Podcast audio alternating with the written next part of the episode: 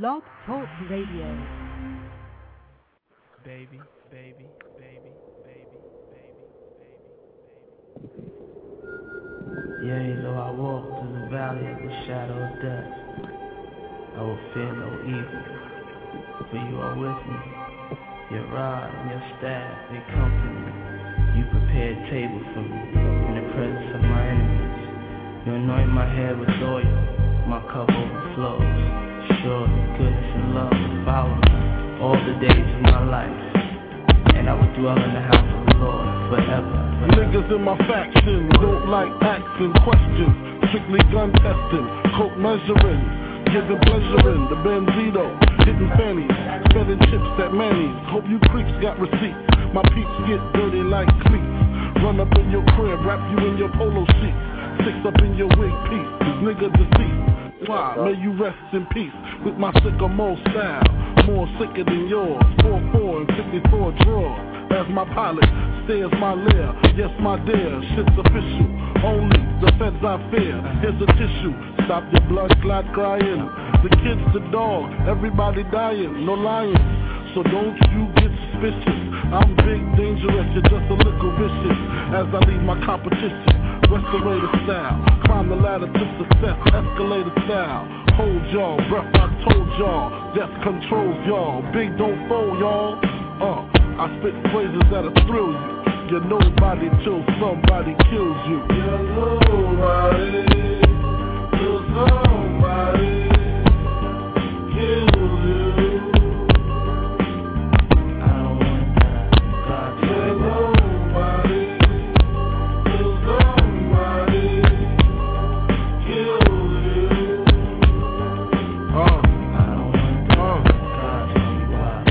Casino, I'm the hip-hop version of Nicky Tarantino. Ask Nino, he know.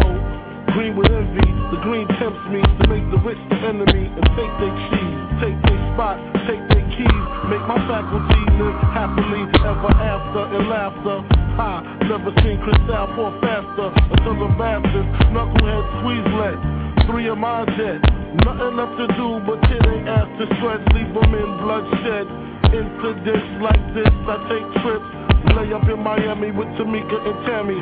Some Creole, CO bitches I met on tour. Push a peach, legend, coupe, gold teeth galore. Told me meet them in the future later. They'll take me shopping, buy me lavender and fuchsia gators. Introduce me to player haters and heavy raiders. Rich bitch shit, drinking Cristal till they piss the shit. Thorough bitches, adapt to any borough bitches. Be in spots where there were no bitches, you feel me? Reminisce on death friends too. You're nobody till somebody kills you. You're nobody till somebody kills you.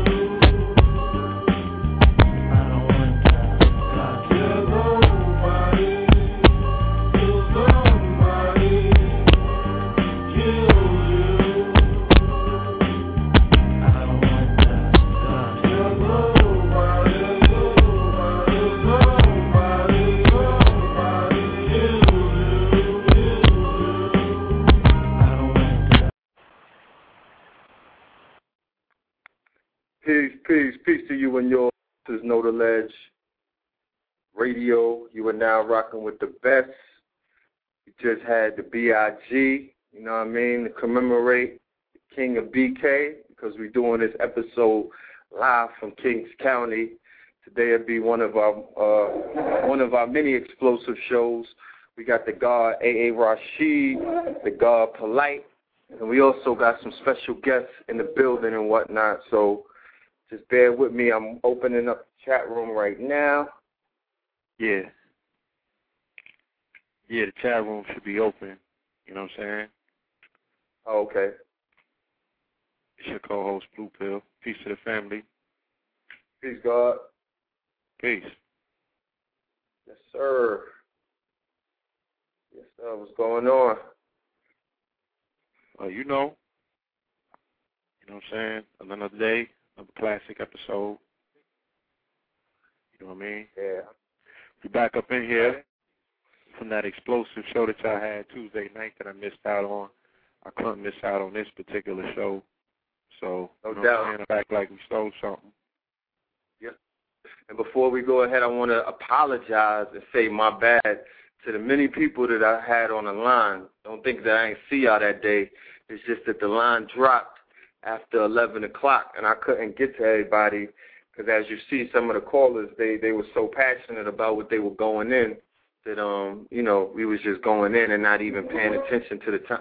If anybody know where they sell time, let me know, because I need to go buy that, because we can't buy time these days. These hours are moving so quick. You know what I mean? At the minute you're doing something, it's just like when you turn around, it's over. So, anybody here, let me know. It's time warp. You know what I'm saying? Shit done sped up. The technical reason is, you know, they saying since the earthquake in Chile, the 8.8, you know, that the time done sped up or what have you. But we know better than that. So, you know what I mean? It was racing way before that. Yeah, I mean, irregardless, we're dealing with a false time anyway. It's a false paradigm. And what you're going to have to do is change the calendar if you want to change your time, because you got to change that clock. You know what I mean? You're on somebody else's time, and they got a date with doom. You know what I'm saying? So they're going to hell in the handbasket. If you want to join them and speed up with their time, that's on you. I'm actually trying to slow mine down. When is that show coming up where you're going to deal with that topic? I believe it's you, the brother Will.i.am, and somebody else, the time in the technosphere. Like, I'm pitching Brother KB. We're going to be doing time in the technosphere right after we come back from Atlanta. I believe that Tuesday, right after Atlanta. Okay. We should be doing time in the technosphere. Yeah, you know what I mean? So we're definitely getting prepared to do that monumental show right there. We have pertinent information that we have to share, not only for the family but for the planet. It's that imperative, because we've missed the deadline. The deadline was actually in 2004, so we're gonna have to double up and do this work, create our own calendar, and just sync ourselves to a whole different frequency, because the quickening has sped up. And I know we like to talk about false quickenings or what have you, but we are clearly dealing with some things that, you know, that they beg some sort of conversation. When you got fireballs falling out the sky, when you got, you know, black clouds appearing in Europe that are 7 miles high, what have you, discussion is needed. Discussion is necessary to talk about what the hell is going on. You know what I'm saying? Life is not all waka-flocka. There's something else going on out there. Word. You know? You're talking about volcano cloud? Yes, indeed, that black cloud. Yes, sir. Yeah, that was. And they said it was serious. That this was one of the first times since 9/11 that they had to cancel all of these flights over the airspaces, because you know, nobody could see anything.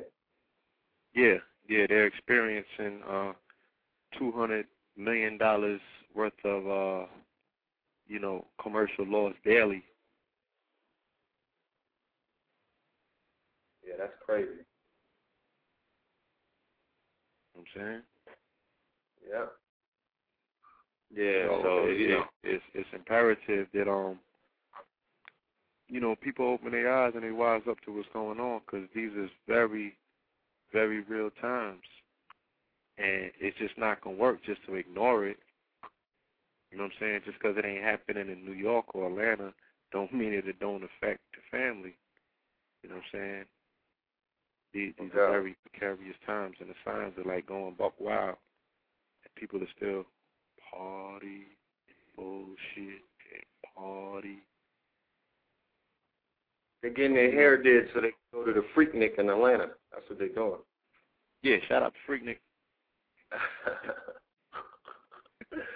Shout out to having your bail money in the shoebox. Because them crackers, they already put the edict out that they was going to start, you know, basically violating everybody who they deemed, you know what I'm saying, violatable this weekend at the Freaknik and whatnot. So it's like they already put out the warning, like, look, we're going to be locking some Negroes up. They don't have permits. We're not feeling that. They trying to do things in Gwinnett and and Marietta and all of that. And I don't know why they would even, why you keep going to these redneck towns playing with these rednecks like these, like it's something sweet.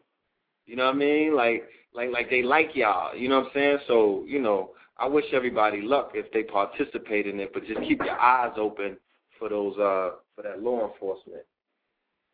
Yes, you know, indeed. The way I'm headed in Atlanta is they're real stressed for money. So they're going through a lot of, you know, they're doing a lot of raids in the projects, you know, rounding up dudes with all kind of, from summons to warrants. Like they're doing anything that they can. They're writing 1 million tickets a day, you know, being that they're pressed for this fiat. Yeah. And we're seeing this. They got a new mayor. Kasim, what's his name? Kasim Reed. So you know what the mandate is. Somebody paid for his election. Yep. You know what I mean? So they got to go all the way in. And, you know, the new way to go in is putting a quote-unquote black face in office so you can shit on the whole place. And I know that that's not the first black face in office in Atlanta, but we know the history of black politicians in Atlanta, so that goes without saying. Somebody's getting bent over. But, you know, it is what it is. We'll be down there to clean up the mess. You feel me? Let them know that information about the upcoming lecture. Upcoming lecture for all the family that are in that area. I'm talking the Carolinas, ATL, Alabama, you know what I mean? All Florida, everybody. Yeah, FLA, take the rock. All our family out there, you know what I'm saying? Please make it your business to be in attendance to see this monumental event go down. You know what I mean? Do you have the details of the particular event? Let them know the date, time, place. It's Sunday, April 25th, 3 p.m. until, because we got this spot the whole night, Luna Nueva, that's New Moon, 1148 Euclid Avenue. That's in Little Five Points. Yeah, I used to frequent that spot. They got some good-ass food, too. Yeah, we're going to be throwing down as well. It's the title of the lecture that we are going to be doing is a continuation of the Blueprint 322. This will be the Blueprint 322 and the third, and it's aptly titled Fear of a Black Planet, a tribute to the legend Professor Griff. You dig what I'm saying? So Professor Griff will be headlining this lecture in replace of Black Dot.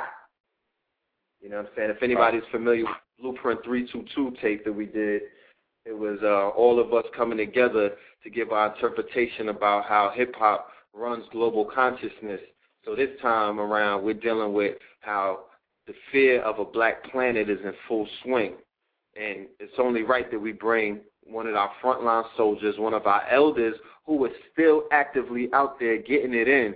You know what I'm saying? Putting in work, coming up with new ways on how to get the message out. He just wrote a book. I heard he's working on an album. So this is going to be very interesting. And the lineup is Professor Griff, A.A. Rashid, the Kabbalah God, Red and Blue Pill, and Brother Ampu. You understand? And we're also going to have other brothers opening up, and it's going to be monumental. So if you're in the area, you know what I mean? I don't know how many lectures go down in the A or whatnot. I don't hear too many lectures popping off. So please come out for this one. Show your support. You know what I mean? Bring a friend. Tell a friend to tell a friend. We're going to have merchandise. We're going to have DVDs. You know what I'm saying? We're going to be there to network and build. You feel me? So, you know, this is our way of going to the South and helping to spark that fire that's out there. Because I already know it's out there because the South is buzzing right now. You know what I mean? So, you know. And then they got their Freaknik this weekend, so they'll have Fear of a Black Planet next week and the balance, you know what I mean, to tip them scales. So come on out. And the brother, the Ghetto Shaman, is going to be the host. That's Ghetto Shaman from Royal Immortal. That's the name of his company. He's the brother that does all of the jewelry for many of us with the brass onks and the cufflinks and things of that nature. You know what I'm saying? He's holding down the A, so he's going to be the host of the event. You know what I mean? And he'll definitely have his merchandise there. So I encourage all who can to come and show the support. You know, I don't even know at the door, I think it's like a donation, because it's not even a, you know what I mean, we're not even trying to hit nobody in the head like that. You know what I mean? We just want the people to come out, to hear the info, to build, you know what I mean, to work on some solutions and keep it moving. Yeah, absolutely. You know what I'm saying? It's you know, the attendance is most important. If the family comes out and just hears this information, it's going to be explosive. But for those that are in the New York area, you know what I'm saying, it's almost imperative that you make it your point to come out this Sunday in Brooklyn, in our hometown, Flatbush, Brooklyn, Church Avenue and 51st Street. Brother A.A. Rashid, the Kabbalah God, and Brother Polight will be throwing it down. I got a preview of the lecture. You are in for a surprise of your life with the debut of Avatarzan, and you know, getting some of that plain good talk from Brother Polight that's always needed. You know what I'm saying? The brother that comes along and makes things plain. So, you know what I mean? I very much recommend that the family come out and check this one out. You know what I'm saying? As a precursor to what's gonna go down in Atlanta. You know what I'm saying? The Young Gods is on the scene, churning it up. So definitely make it your business to be in attendance this Sunday, right? East 51st and Church Avenue, 3 o'clock, doors open, $25 is the donation at the door. You are getting more than that, you know what I'm saying? $25 fiat is worth. You know what I mean? All the vendors will be in the building, seven heaven will be in the building. So please come out, you know what I mean, and let's make this a family affair. Sure. And, you know, the brothers will definitely be on the show later on to remind the family, you know, and assure the family of the level of intellect that they're about to bring to Brooklyn on Sunday. So stay tuned for that. Yeah, what they're in store for. You know what I mean? They're definitely going to be on in a little while to give a preview of, you know, the monumental information that will be dispensed on this day, on Sunday. So, you know? Yes, sir. What else is going on in the news of interest that we need to share and talk about? Oh, it's Barack Obama. On the same day that the fireballs appear in the sky in Iowa, he turns around and says, you know, we've already been to the moon. We're going to land on an asteroid first, and then we're going to go to Mars in 2035, playing off of the energy of 28 again. So, you know what I mean? People are not even realizing the fact that the movie is being reenacted right in front of them. Wasn't a black president chasing an asteroid in Deep Impact? Yep. Come on now. Got to be kidding. Yep. If anybody, if the family out there did not see the Iowa, they calling it a meteorite, and it damn sure looked like one of the ancestors was landing. If you didn't see on that, I implore you to go. In Iowa is crazy. If you could drop the link in the room for the family and whatnot, I definitely implore you to check that one out, because that was some real powerful shit right there. I mean, it lit up the whole sky. And the way that it landed like a crash as it would land and whatnot. And then you have people talking about they seen it 4 to 5 states away, and they heard sonic booms. Yeah, the sonic booms. I just seen Legion the other night. And it looked like Legion. It looked like Terminator and Legion. You know what I'm saying? When the entities came in. It's crazy. Yep. So, you know, just got to start paying attention to what's really going on and do the knowledge, know the ledge. Absolutely. You know what I mean? Do me a favor, though. Check the phone lines and see if we have a 404 number in there, because I do believe that we're supposed to be getting some calls in a little while. Yeah, I see a few 404s, but no hands raised. What's the next 3 digits, you know? Well, let them know that I'm just letting the 44 know that if you're supposed to be a guest on the show, to raise your hand so we'll open up your phone line. Yeah, absolutely. The 44s is in the building. No doubt. Some more news. Daryl Gates, the former police chief who was there during the riots, he's gone. He kicked the bucket. So the ancestors are dealing with that bastard. Okay. You know what I'm saying? Somebody else, the dude, South African KKK dude. Yeah, they put in work in South Africa on one of the top dudes, like the David Duke of South Africa, on steroids. David Duke on steroids. They went and put in work on him in South Africa, knocked his head off, and now there are a lot of rebel rousing going on that they're talking about a possible race war between these, South African racist, white supremacists who damn sure got some motherfucking, they handed so much calling from some retribution. You know what I mean? We should send some of our people over there to check out the situation. You know what I'm saying? But they're beginning to rouse up some stuff over there, so we pay attention to that and see where that's going. You know what I'm saying?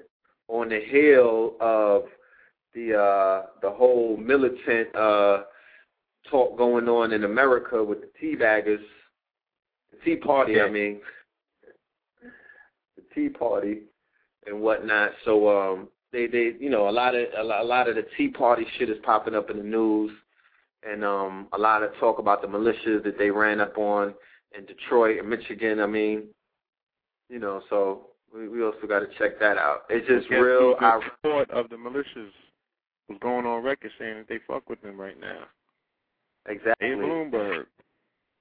Huh? Mayor Bloomberg said what? Said he fuck with them. Are you serious? Yep. See, now this is what I'm talking about. See, huh? I said they voted for him. That's your boy. That's crazy. That just shows you the double standard. That's why we're going to talk about it in Atlanta. Fear of a so-called black planet. Because if any Negroes ever try to, I'm waiting. I don't know what's taking them so long. But if anybody ever try to make any kind of noise, a pipsqueak, similar to what the Tea Party, similar what these militias are doing, they're going on record. They on CBS News. They on CNN saying, look, we preparing to go to war. They got hammers and all kind of shit. You know what I'm saying? And then, nobody is saying anything. These people are not classified as terrorists. They're not even classified as homeland threats. They're not even classified. All of these new laws that they came out with, you mean to tell me that they don't fall under anything? Nah, here's what he said out of his own mouth. He said it's a bunch of people getting involved in government and politics, and that is good for the country. He said Friday of the growing anti-establishment movement, it stirs the pot up. Yeah. So, that's your boy. That's interesting. Yeah, very much so. He's going to run for president. Anyhow. Yeah, some shit. Blow me. Yeah. Blew me 2016. Yeah, that's crazy. But, funny enough, also, this other article, volcanic ash from Iceland strands Norway's prime minister at New York City airport. He runs the government from his iPad. Now, that might seem kind of drastic to people, but they're not understanding that their current president runs the country from a BlackBerry. So that's the upgrade. Yep. You know what I'm saying? He on the iPad. Hmm? You build a little bit about the Poland situation, because I've been doing some research on that whole that whole area is becoming destabilized as we speak.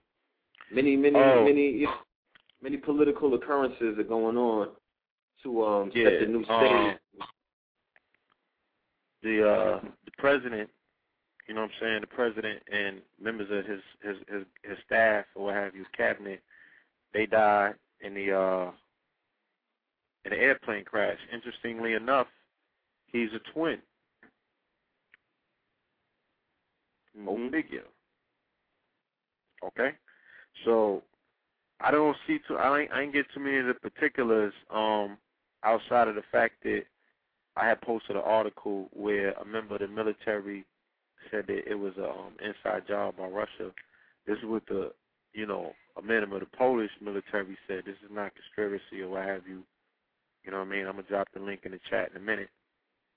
But yeah, you know. That entire area is a hotbed of activity right now, and there are many governments positioning for power. There's pipelines at stake, you know, military strike efficiencies and what have you. There's a lot of things going on in that particular region. Right now, that whole region is destabilized by the volcano eruption, which has, like we said, shot 7 miles of toxic black fumes into the air. And they're saying that the airlines have been shut down because if the planes travel through the plumes of cloud, that the engines are shut down. But what's that gonna do to people's lungs? Ain't nobody talking about that. You know what I'm saying? Nobody's talking about the health implications. Yeah, I didn't read anything about them evacuating the towns and surrounding areas and whatnot. I just, you know, the story I read was about them crippling the airspaces in Europe. But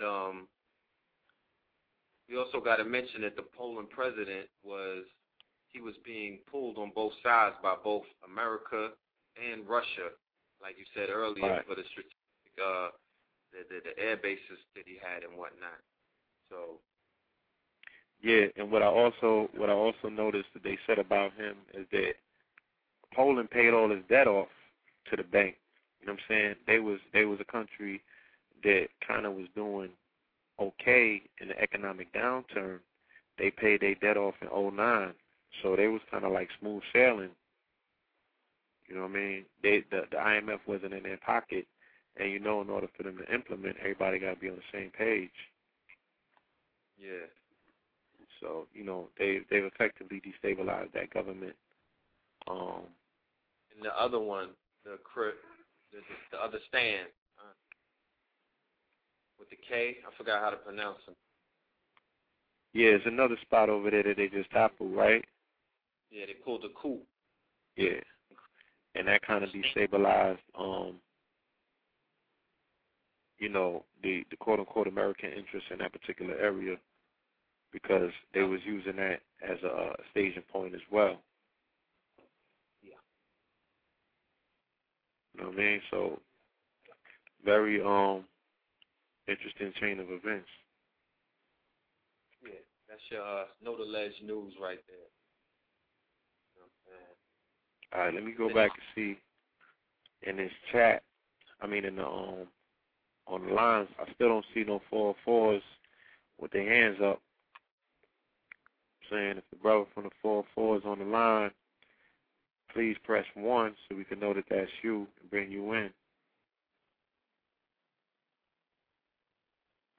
Let's give him a minute.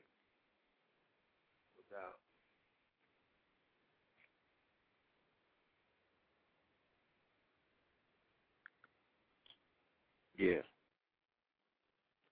So what else we got popping?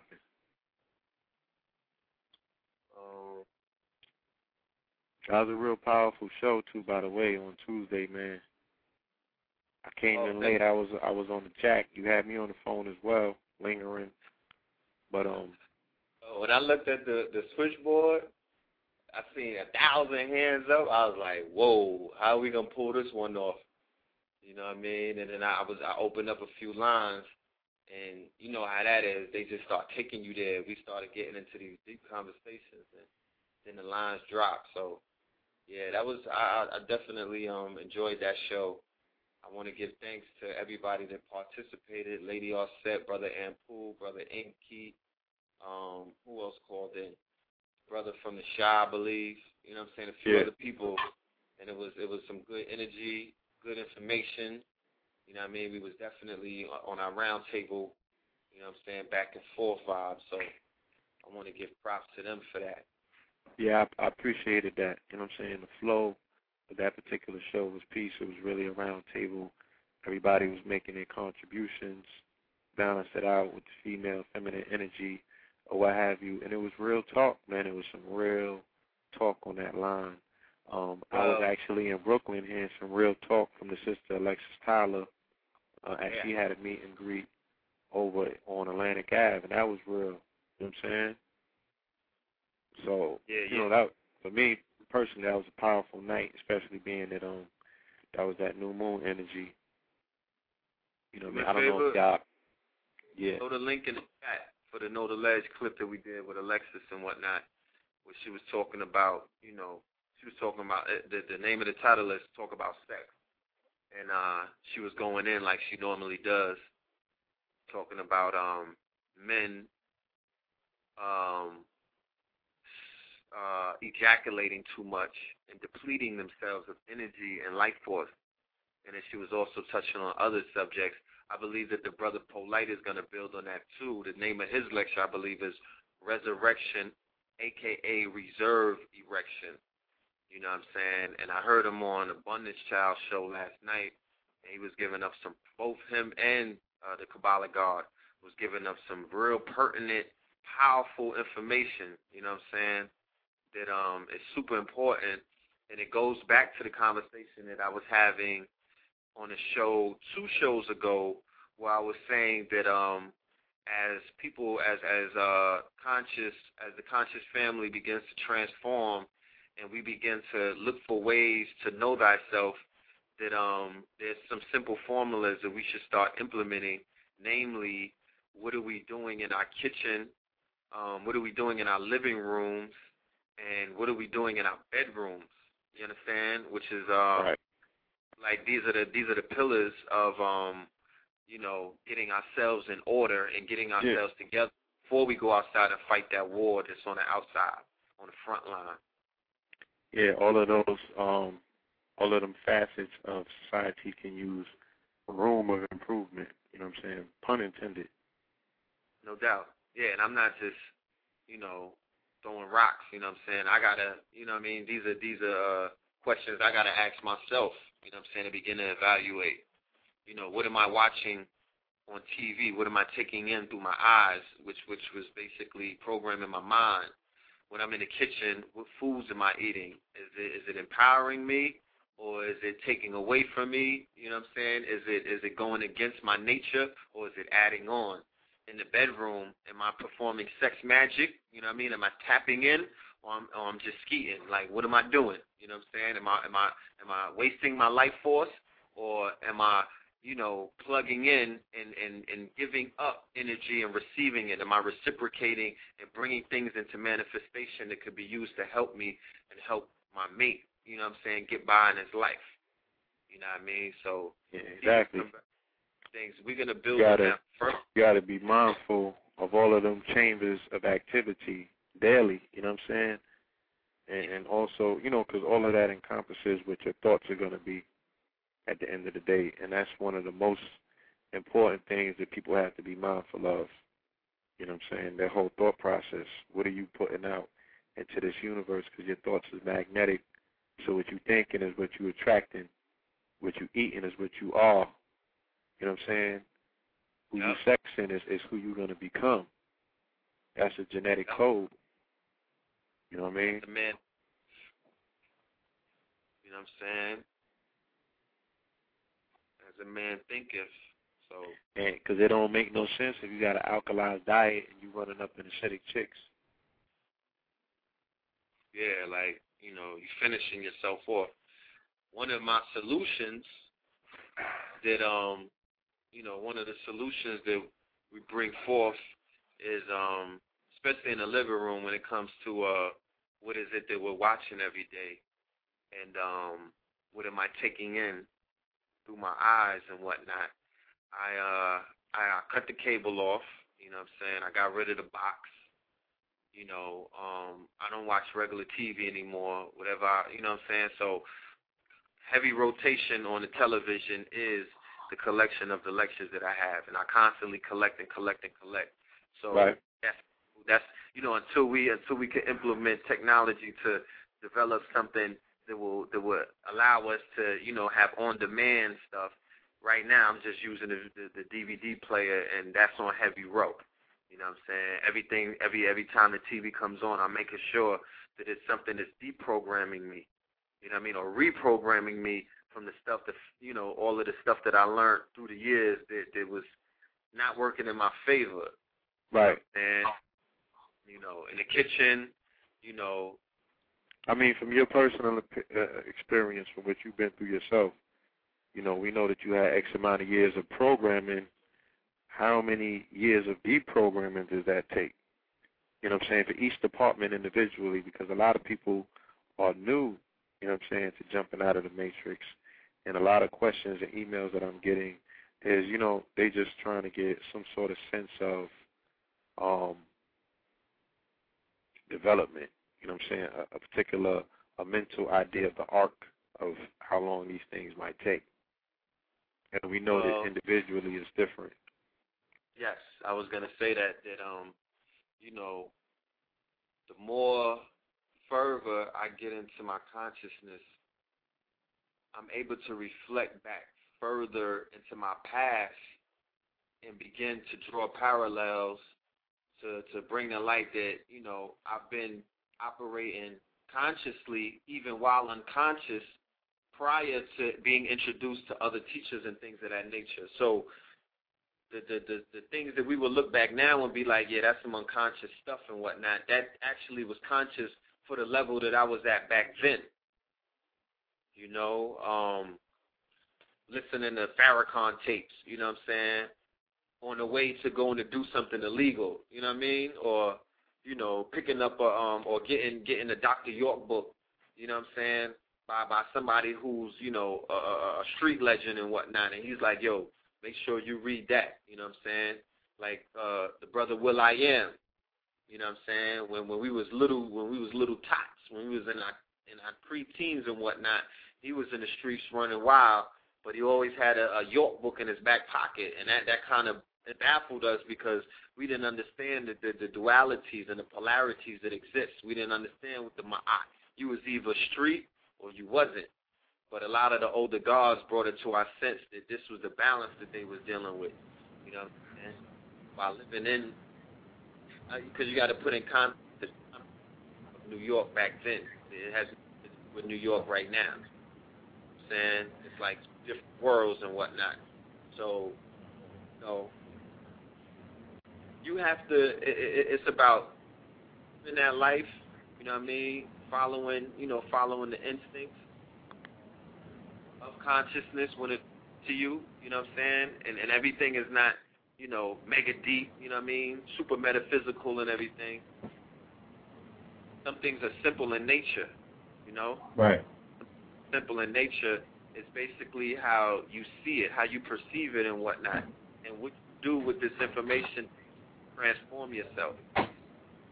So it's just been a long, but I definitely look. And many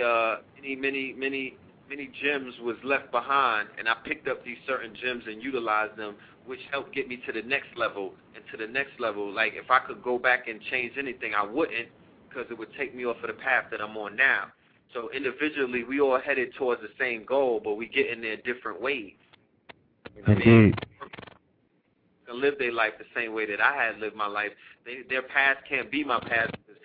The past that I lived, the age that I came up in, is no longer exist anymore. So, you know, the information that I got out of that age is something that, you know, that's my personal experience because I went through that age. You know what I mean? Ages come and go. Eras and ages and things of that nature. So for the person that's going through the consciousness right now, just know that it's your personal era and your age and encompass everything. You know what I mean? Yeah. Find consciousness in Waka Flocka song, you know what I mean? Find some consciousness in the club when you go out and you shaking your dreads and all of that and everybody's in. Find the consciousness in that. You dig what I'm saying? Right. Because it's all over the place. Exactly. Yeah. In the Waka Flocka, though? Hello? Yeah. Yeah, I hear you. Yeah. Yeah. Yep. Nah, absolutely. Yeah, that's what they need to do.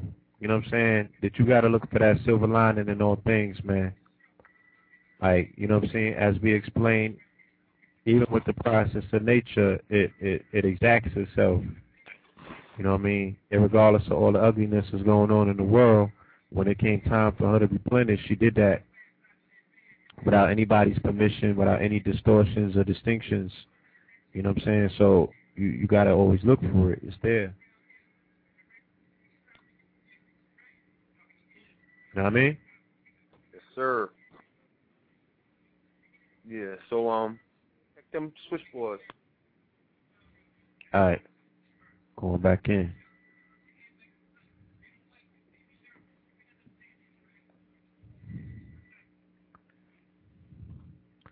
All right. I don't see nothing as of yet. You heard? Yeah. I'm right. No doubt. Yeah. So, without no further ado, we we're gonna get in. We're gonna bring our guest in and let him do his 1-2 thing. One of our guests is definitely in the building, so let's introduce him and let him, you know what I'm saying, build with the family real quick. Wait, hold on. This is a special occasion. We are actually live in the studio on location with the Kabbalah God himself, Brother A.A. Rashid. Peace, Mr. Science. Peace, family. What's good, bro? How you? I'm goody, man. You know, we in the building. We trying to make it happen. You know, we ain't trying. We doing it, right? Yes, sir. And so, as I'm looking, I'm sitting here doing an hour to y'all show. I'm learning as much as I can. I just learned some very interesting things. It's kind of like altered my presentation. I got to put some stuff in there because I see some links. I see some connections that are pertinent.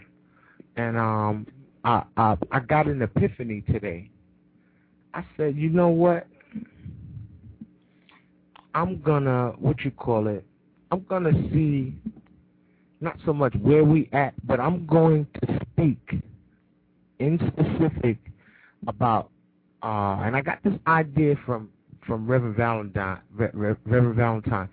We have to analyze to the community, the ideology, and the psychology of this beast that we claim to be our enemy. If you don't know the manner in which your enemy lives, let me tell you something, or thinks, you have no way whatsoever to address him. So I'm looking at our psychology, and I'm looking at the philosophers of our psychology, and I look at what undergirds our actions, and I see that everything runs right directly back to Germany. So very significant. I'm going to be speaking about the German ambition that has become a living reality right in our faces. That it's not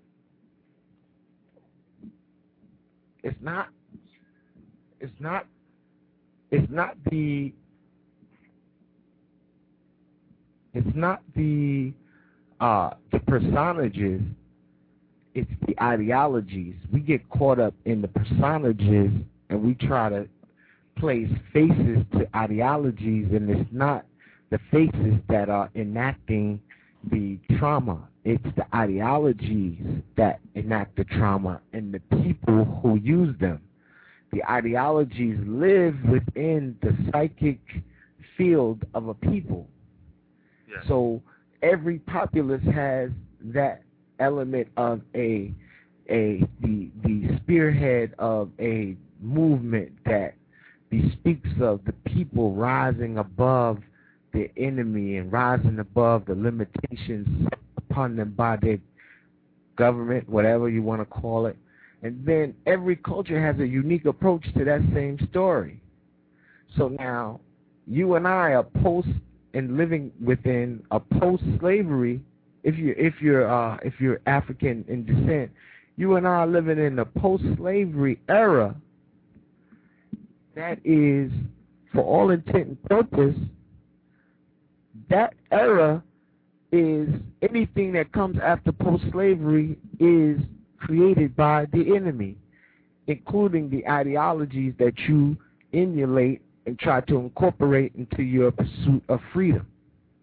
And all of the operatives who are on the ground, who are enacting the plan, who are the fiduciary officers for the law, the people who are working in the municipalities, those people are operating an ideology.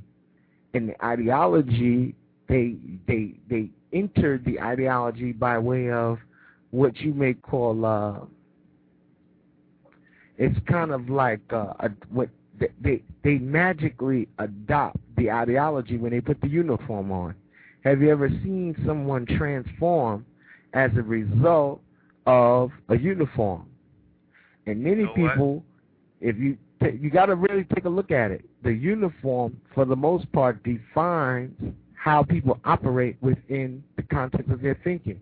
So the people who work in the municipality, the people who are enacting the laws and pursuing the fulfillment of the laws are operating a spirit-based principle. And what our people don't understand is that you cannot address this enemy unless you address your best strength.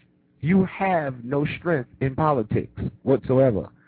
Politics is not suited for the full actualization and the use of your psychology. It undermines your psychology.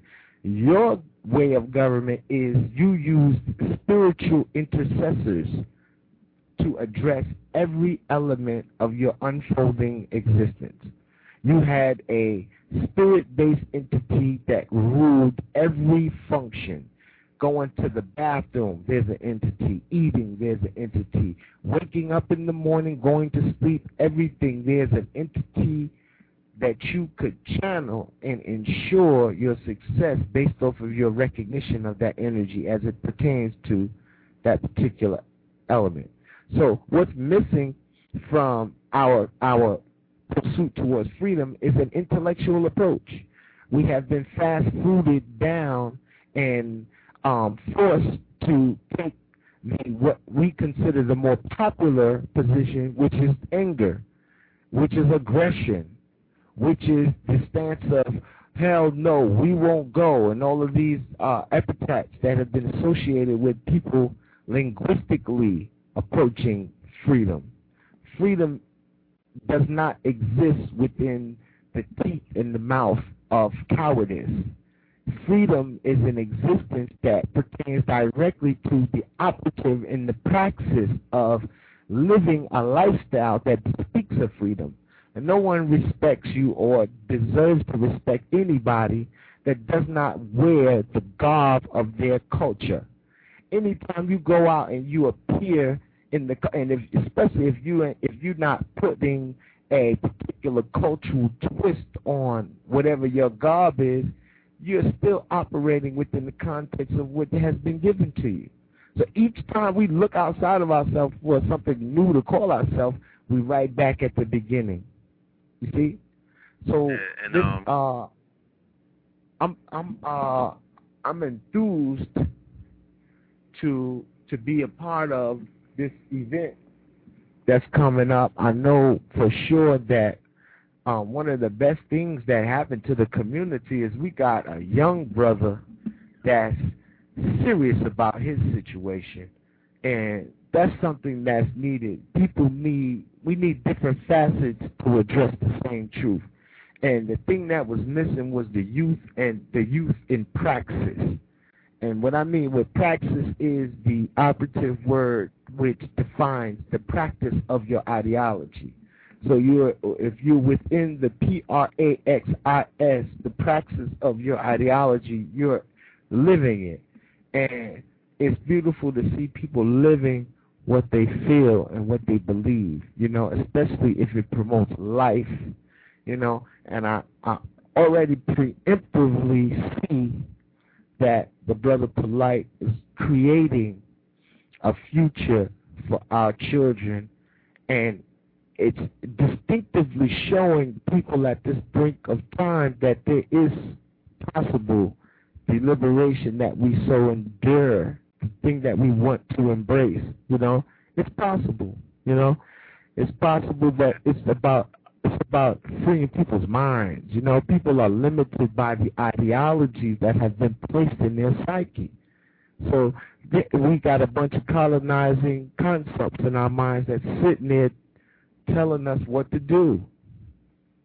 Yeah, I would like to reclassify post-slavery as we're living in a post-Hiram world. You understand? Because the more I begin to study and the more I'm getting into this information dealing with our condition and the people responsible and what it is that they've done systematically to keep us asleep, you know, it all begins to make sense. You understand? It all begins to make sense. And in these present days and times, we're seeing Hiram awaken. You know what I mean? You know, when you begin to yawn, you're not just woke. Before you actually wake up out of that deep sleep, and you're twisting and turning in the bed, and you yawning and so hectic and whatnot. This is what we're seeing on so many levels. That Hiram is actually beginning to wake up, and somebody is going to come with that master grip to pull him out of the grave. But the master grip is the word. You understand? Real talk. Master grip is going to be the word, because the word, the God is light and sound. Right. It's not a physical grip. Right. You know what I mean? The master grip will be the word that will wake up Hiram, and when he awakens, this is when everything begins to change. We live in a society that is fraternal. It's a fraternal government. It's a fraternal society, and there's societies that have made oaths and made pledges to keep Hiram asleep by any means necessary. You understand? But you know what? Now Hiram's oath precedes the present oath that they make to make him go to sleep, because they using his oath anyway. So the cross parallel of this universe is that things that look like they up is really down, and things that's down look like they really up. So the winner never knows that he's a slave to who he thinks is a loser. You feel me? So the waking and sleeping thing is in a living continuity of the cosmos. So well you place that within the frame. And let me say something. I implore you and your brother that y'all have a lane, and that lane has been charted for y'all, which precedes y'all very existence.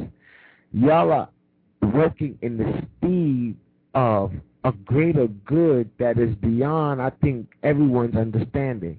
No one is here to codify besides yourself and Black Dot and Brother Rich and the people within our direct intimacy the impact of what hip-hop entails. And hip-hop is, for all intent and purpose, the blueprint for power in the future. Everyone is utilizing it. Hip-hop single-handedly upgraded computers, upgrades economic systems. It is the upgrade for socializing with the rest of the world. It is the new world order. Hip-hop is the internet. Hip-hop is the superhighway. It's the Hadron Collider. It's all of that.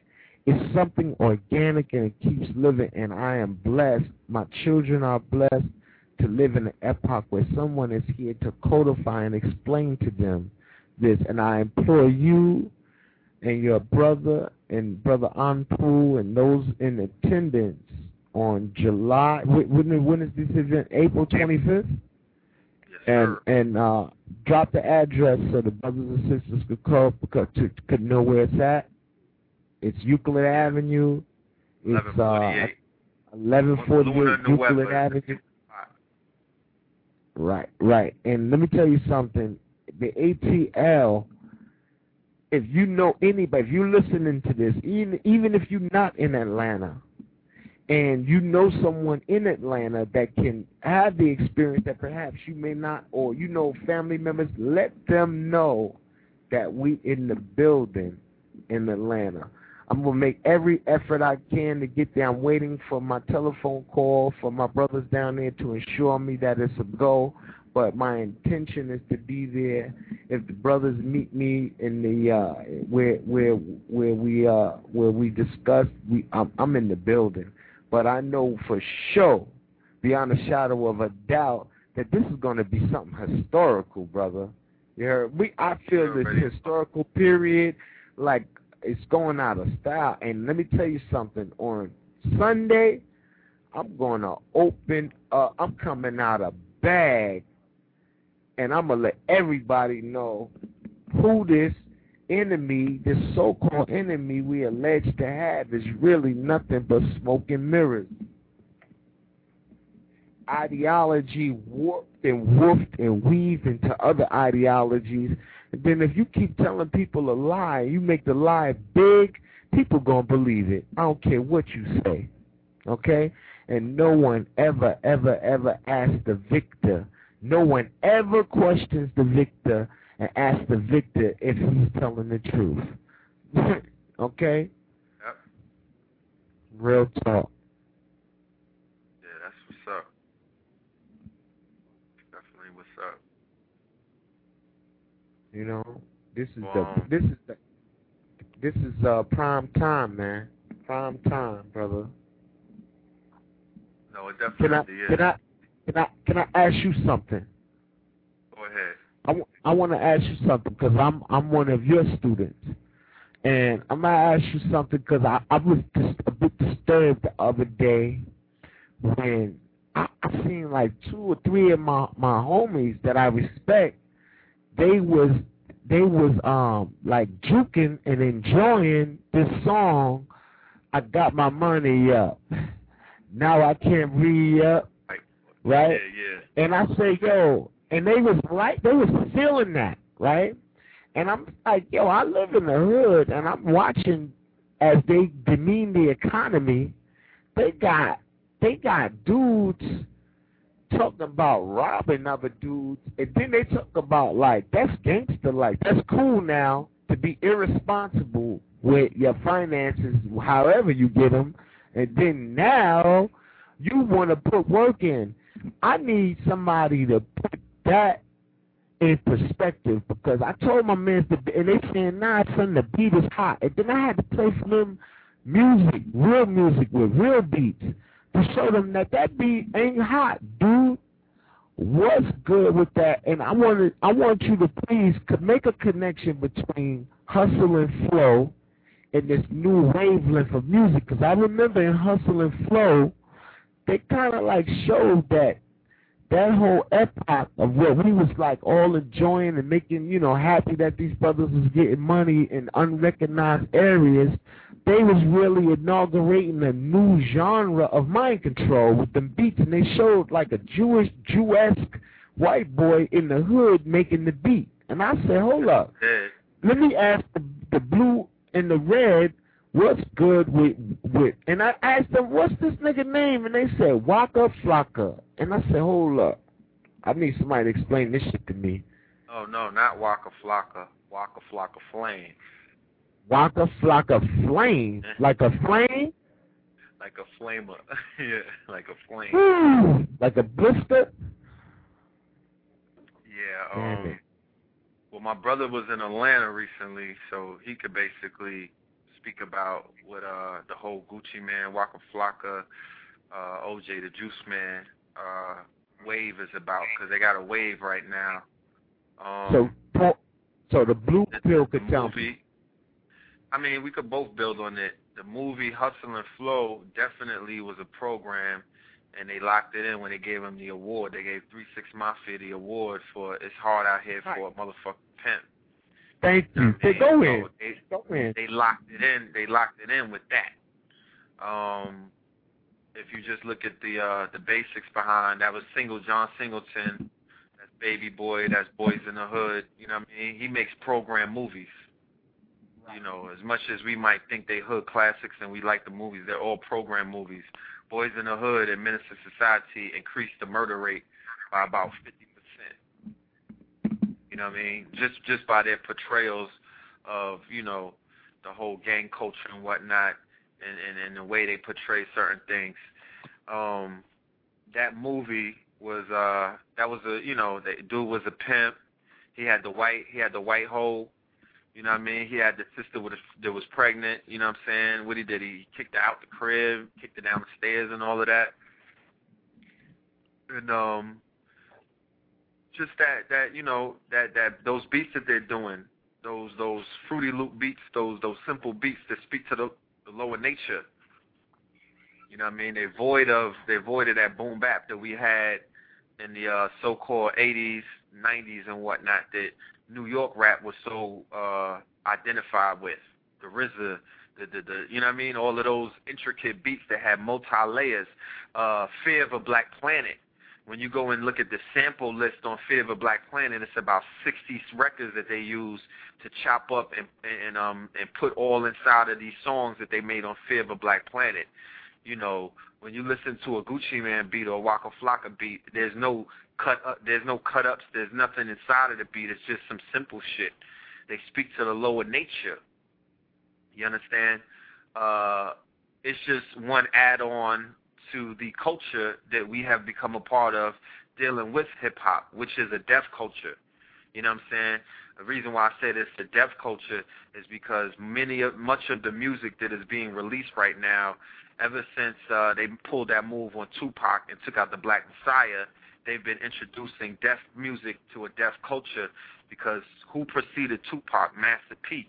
If anybody remembers the back of the source, they used to, before Master P was even introduced, his first article, his first entry into the rap game was a picture at the with an iced out West Side going up. He was in the cemetery and whatnot, paying homage to Pac. And then he came with that whole New Orleans swag, about it, you know what I mean, Ice Cream Man. Then my boys came with Ha, Cash Money came right behind that. So that whole, you know what I mean, and that ushered in, and then Jay-Z solidified him when he did the Ha remix. He put the stamp on him, and because I was living in Atlanta around that time, so I could verify how the music basically changed. We used to go to the club every night. Will.i.am could attest to that, because he was in the A with me and he saw it happen, where they went from playing Biggie, Pac, Jay-Z, and all of this other music, and then they used to play a little bit of down south music and whatnot. But then when the Master P shit started taking over and the Cash Money went in, that whole wave changed. Everything changed, and it started dealing with that. You know, the down south music. I'm not shooting at the down south music, but I implore anybody who listens to that music or anybody who wants to be a champion for that music to give me anybody other than Goody Mob and Outkast who took the music above the third chakra. We could talk about beats and rhymes all day. Show me who lifted that music up above the third chakra that had you vibrating on a higher level, not making you want to go out and, you know, do some shit that will potentially put your ass in a grave or in jail. It's hard to find that, you know what I mean? So, you know, I can't even, the modern, the Gucci Man and the Waka Flocka thing, they're just part of a trend. Soulja Boy, you know, they're just part of a trend that is coming from that region, which is the South, which is the lower nature, which is the lower chakra. So they're basically staying in line with what it is that they're supposed to be doing. Well, it's not necessarily. Oh, that's Will.i.am? Peace. This is Brother Will.i.am. I'm in the building. What I wanted to make reference to what you said is this, right? Now, this came out of Waka Flocka mouth, because my man told me this, you know, prior to this conversation. It's funny that I'm here when you bringing these dudes up, right? He said that Waka Flocka said that fuck all that having lectures, right? Like not lectures, like having lyrics. Now, yeah, I mean, he was like, lyrics. Fuck lyrics. They don't make money. So, right. So, in other words, what they're doing is they're systematically pushing hip-hop and an art form into a box where it will only resonate a frequency that keeps people in a dumbed-down state. Yes. You know what I'm saying? Now, essentially, see, the thing about it is this, and this is what I came to the understanding the other day, right? Now, essentially the system is about keeping the mind in a rational state. You know what I'm saying? In terms of not being able to develop abstract constructs of how to assimilate and discern and regurgitate information. So they gave us the term to be rational. Now, I had to look up the word rational in the dictionary the other day, right? Now, the word rational means to allot sparingly. So what they're saying is that you're sparingly allotting your perception of how you view yourself in the world. So therefore, you are boxing in your ability to expand consciousness and how to amplify thought by attuning your frequency to a segment of information that keeps it downstairs. Yes. And then the behaviors begin to they parallel the thought processes, right? Exactly. Now, in developmental psychology is the changes in thought and behavior, right? Mm-hmm. Now, how they can what they do in psychology, if they want to create a particular outcome, either they manipulate thought process through association, or they manipulate thought processes through reinforcement. You know what I'm saying? So now if you can associate, right, the high life and just, I guess, you know, the whole concept of growing and different things of that sort with Jay-Z and Waka Flocka and not even so much Jay, because Jay's a super legend. I can't even put Jay nowhere near a Waka Flocka, a Gucci Mane, a Soulja Boy, not even Lil Wayne. You know what I mean? Like, you know, when you make the association with these brothers, they are not really giving you anything to substantiate higher thoughts of development. The two just don't exist. You know what I'm saying? Now, to reinforce, you know what I'm saying, that ideology and that way of thinking and that way of being, they give dudes who barely can speak in a full sentence millions of dollars. So now they're telling the world, okay, you don't have to be intelligent. You don't have to be savvy. You don't have to be creative. You know what I'm saying? You don't have to have no ingenuitive abilities that will distinguish you from the rest. Just follow this blueprint, you know what I'm saying, so we can get as many as possible to attune to the same frequency of being dumbed down. You know what I'm saying? Because through the dumbing down, especially in hip-hop, because of what hip-hop stands for and represent. Hip-hop is the current which will usher in the new paradigm. But it has to be used in a manner in which that will bring about transformation. You know what I mean? Now, you don't have culture in the United States of America because you can't have a culture in a corporate structure. because a corporate structure, the jurisdiction of a corporate structure is systematically designed to dictate, period. Yeah. So as long as you're being dictated to, you cannot exercise your own creativity. You know what I'm saying? And you cannot have a culture without creativity. A people's culture is predicated on their ability to create, because through their creation is infused this spirit of the intelligence of God in all of its multiplicities, because through the art exemplifies the abstractness of the universe from a concrete level of being able to take from the resources, you know what I mean, and substantiate your existence. I mean, and you substantiate your existence through the manipulation of the resources and the manufacturing of tools and technology. Now, when you are not attuned to being able to manipulate the environment in order to substantiate your existence, you can't have a culture. You know what I'm saying?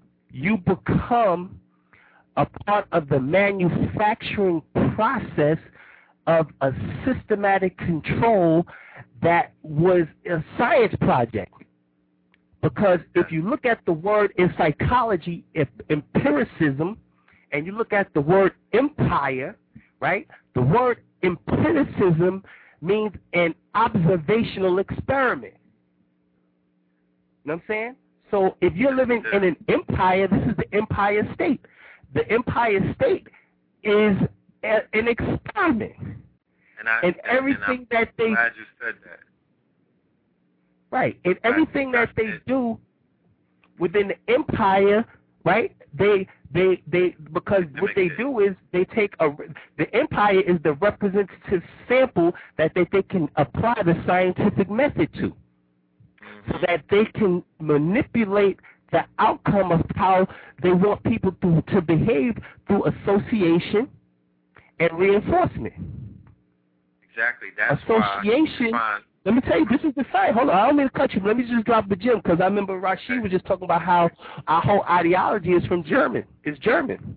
And what he's saying is absolutely correct, because the psychologist Pavlov is the one who came up with all of this this research and empirical data based on his creating through his science of classic conditioning. Now, in classic conditioning, one of the experiments that he did was he wanted to make dog saliva. He wanted to make dog salivate, right? With the absence of meat. Normally, when a dog knows that they're getting ready to eat and they see the food, then they will naturally salivate. It's a natural response. But what he did was he manipulated prematurely, making the dog salivate by the ring of a bell. Mm-hmm. So when we listen to the rap music, right, through the frequency from which they create the tones to put to the lyrics, right, they classically condition us to behave in a certain manner, in a certain way, right? Now, what sense did it make for the brother yesterday to go and shoot home, go shoot his parole officer? You know what I'm saying? Yeah. I mean, because he listened to hip-hop. That's number one. You know what I'm saying? You know what I'm saying? Because he listened to hip-hop. You know what I'm saying? And I know I'm going to put an ill spin on it. You know what I'm saying? And I'm gonna let him do that. Hold on one second. Mad stuff happened yesterday around my way. The Jake killed somebody too during robberies and all that. Everything is retrograde. We approaching the Mercury retrograde, and we got a lot of transits and a lot of stuff in a lot of stuff. Got Jupiter and Pisces and Jupiter. You heard? We got a big Saturn transit, you heard, dealing with Leo. We got a lot of stuff happening. Now let me tell you something. That brother who went in there and shot that parole officer, I know what psychology comes out of the prisons. And this dude was in prison for a significant amount of years for a crime that he told his family all the way to the end that he never committed. So now he's here in the street after going to the penitentiary and doing that time, right? And now people was playing with him. So now the time that he was in the penitentiary, he was in kind of like a vacuum. So while he was in the can, he came home and niggas was wearing skinny jeans. Niggas that was punks now wearing buggers in their ears, and everybody got iPods and Prada sneakers, and all these punks is talking, and you hearing people's voices that you never heard before. Listen, and you hearing voices that you never heard before. Lames is just jumping out the fucking building with their ideologies and all type of cornball shit, right? It's all because of this social trend of promoting a counter Superman. You heard? They are creating, as they create Superman, they got to create an antithesis to Superman. You heard? So now, dude is coming. Dude, the brother name is Robert Morales. You heard? My prayers and my family go out to him, as well as the parole officer who was the victim of the crime, for the simple fact that the parole officer is too a victim of a social system that's not created to push nothing out great. And they call the New York State corrections, they call it correctional services. And no, there is no correction in locking up masculinity. You feminize masculinity. You put it in the corner and you make it on the defense. You heard? So you got, it's a bunch of Robert Moraleses that's coming home. Parole ain't seen nothing yet. It's a bunch of dudes that they got to let go. You understand? Now I'm going to tell you something. Stuff like that creates social legislation that trickles down. You heard? Now, that could have very well also been, we never know, it could have been an experiment in mind control, because you also get inoculated in prison. You also eat a regimen of food that if you don't have nobody coming to see you on the visit, you got to eat what they give you. You understand? And the food that they give you, if everybody eats the same food, right, we all going to feel the same way the next morning. All our shit going to smell the same, everything. When you perspire, everybody over a course of years will be on the same shit. So they know how to centralize consciousness by making everybody eat out the same refrigerator.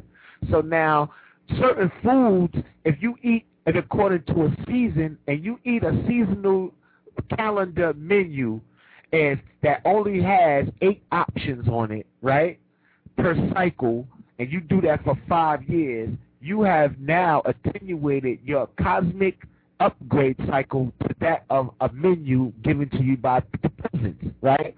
So now they are a bunch of triggers. Now, why you think recidivism, when they took college out of prisons, the recidivism rate in the prisons in New York State rose tremendously. People was coming back to the jails. You heard? Of course. You know? So all of this happens as a result of they trying to create an atmosphere of unrest and duress by pushing out a disenfranchised class. My wife told me that she said, you put up a very interesting note on, I believe, Facebook or something about this disenfranchised class of men that are coming home from prisons that they ain't no job for them. You heard? But they coming home with a bunch of resentment because ain't nobody, what you call a check for them. You heard? And many of them are victims of abuse, and the abuse started before they even got to prison. 90% of the people in prison are victims of emotional abuse. They have been abandoned and everything. People have abandoned them and all type of shit. And you don't even know that you think they're going to get corrected, they're going to get inoculated. You heard? And they pushing out a disenfranchised class of psychology And not only does the prisons do it, any industrial complex, including the military industrial complex, they push out regimented thinkers. They push out. If you have not changed your DNA after being in any type of kind of facility-esque institution type situation, then you still may be in that cycle, and then may be affected by the triggers. You understand? Yeah, definitely. You know? And the music is not helping at all. You got to understand, like I said earlier, the music, the food, the females, the sex that you having, all of this stuff, everything is toxic at this point. So it's ripe for all kind of toxic activities to express itself. Do you understand what I'm saying? Right. Like I concur with what you're saying, that these correctional facilities are facilities that some people can evolve in, but many are devolving in. Right. Because they're not going through transformations. They're not going through the upgrades. Let me tell you the trend. Let me tell you the trend that I saw when I was young and used to get clipped and go to jail. Everybody that was in jail was of a whole generation of people that they had to remove from the street. You heard?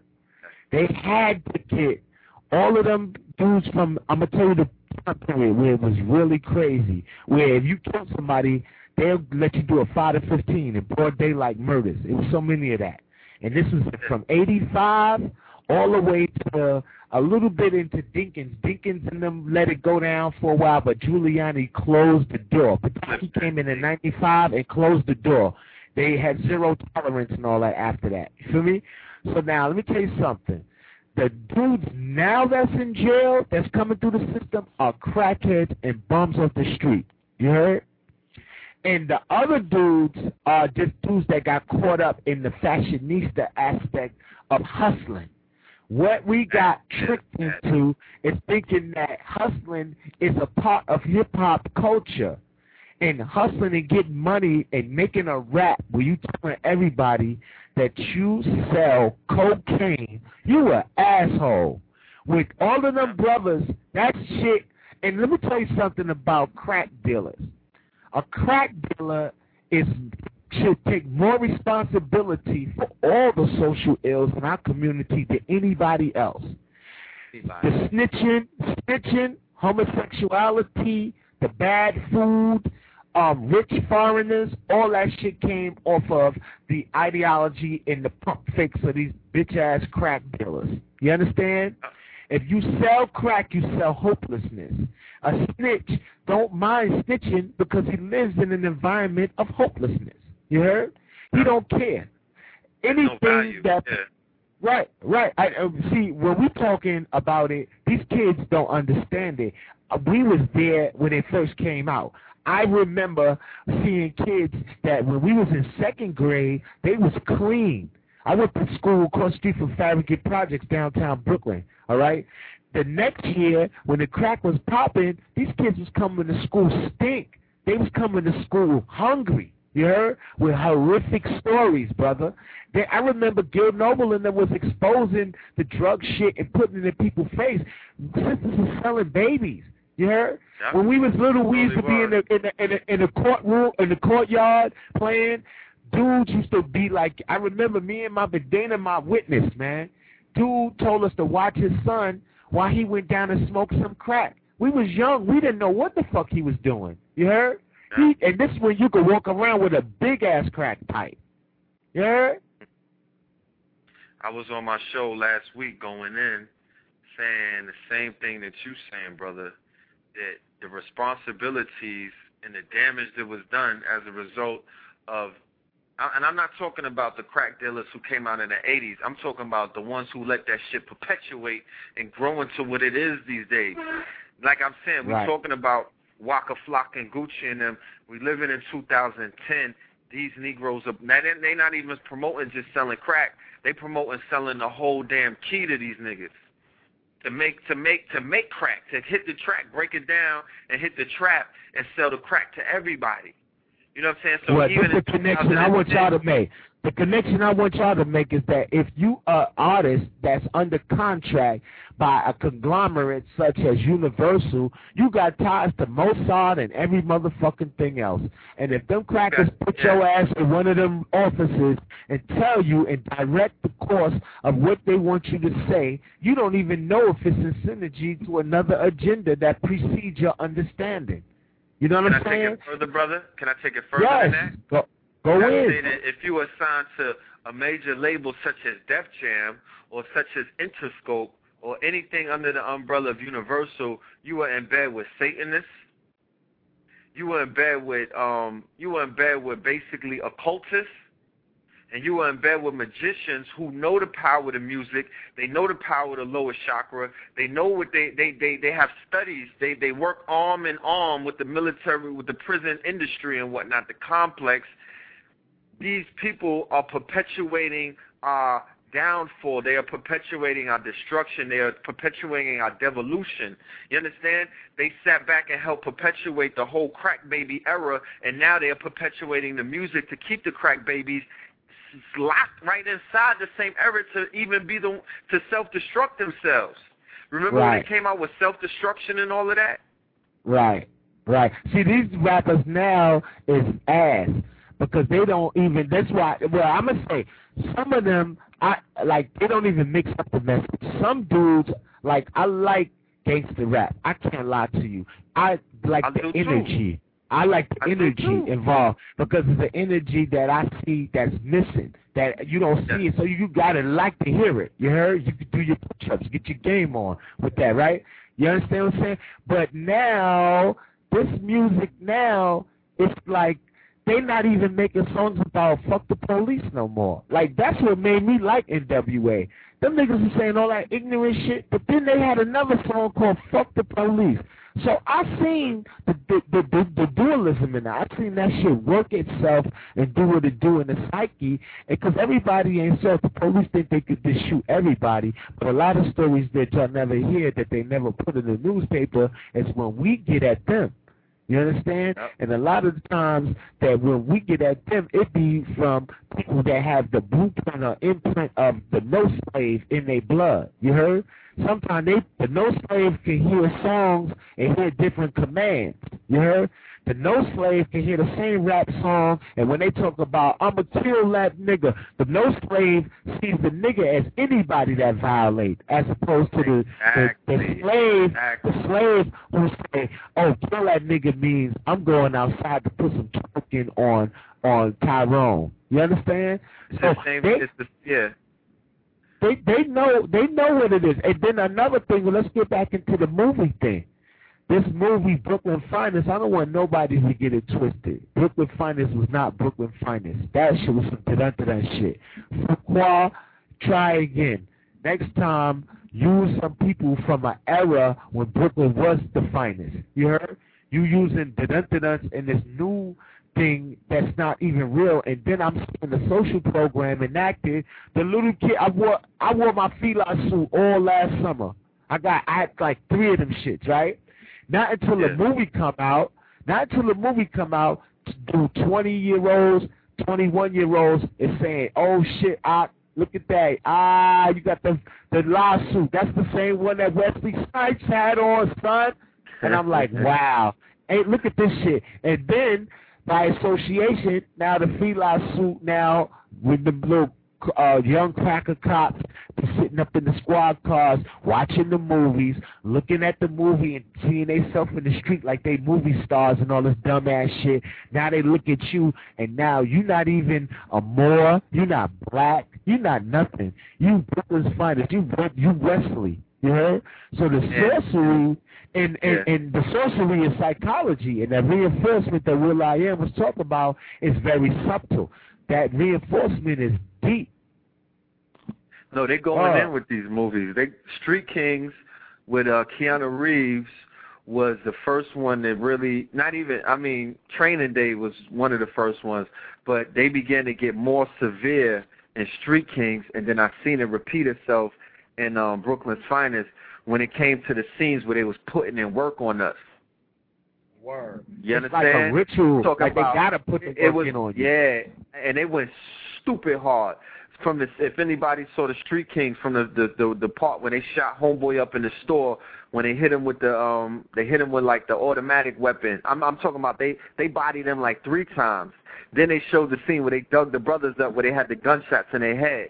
You know what I mean? Like they are taking they're dehumanizing the so-called hip hop niggas to the point where it's becoming nouveau to knock us off, not just kill us, but I'm talking about Diallo us.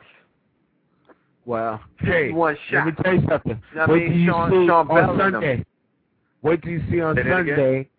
On Sunday, on the 18th, I'm going to set the stage and I'm going to show people where it all began. When the monetary system changed, so did the desire and the need to change who you are in the minds of the whole world. They was prepping everybody for this very moment in 1933, and I'm going to lay it out for you, and it pertains to this avatar. You heard? Yeah. It pertains to the avatar, it pertains to the tone and the music, but let me tell you something. We got to keep this in focus. We don't want to sound like a bunch of babies crying, right? The only reason why we're doing these dialogues is we codifying for the babies in the future. We like, with these shows is what Sarah Connor was to her son in the Terminator. You heard?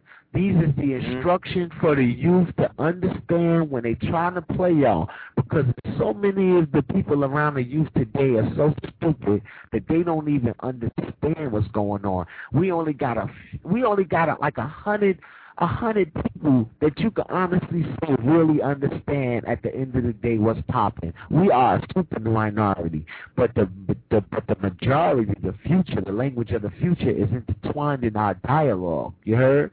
We got to. We have to. It is beyond a shadow of a doubt. We have to begin to incorporate a new intelligentsia, absent of emotion, and that has resolution. No fucking revolutions. Fuck the revolution. It's about resolutions. Revolution is some Eurocentric shit created on Elm Street. Engels, Lenin, Marx. I dare anybody, you could bring all the blackness you want. That shit is not going to exist in the future without it being undergirded by African spirituality, whatever you want to call it, voodoo, or all that. If it ain't got none of that in it, it ain't even alive in the future. Real talk. Mm-hmm. Yep. You know, to further assist in the dialogue, you know, I wanted to make mention of, you know, we came to participate in matter to be progressive. Now, we progressive matter through our abilities to be able to, in our ability to create.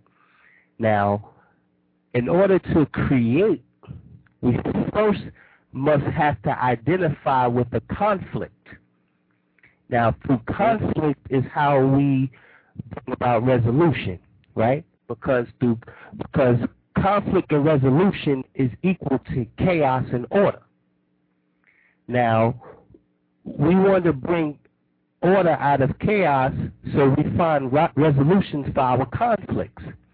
Now, the only true way to develop psychologically, to move from, you know, from what a psychologist named Piaget, right? He goes from the reflex stage or the sensory motor stage, right, to the formal operation stage. So the sensory motor stage is your primal stage, and your formal operation stage is your abstract thinking. Now, in order to move from just the primal stage into a level of abstract thinking, you have to be able to resolve conflicts in order to integrate new intelligences to be able to change your present condition. Mm-hmm.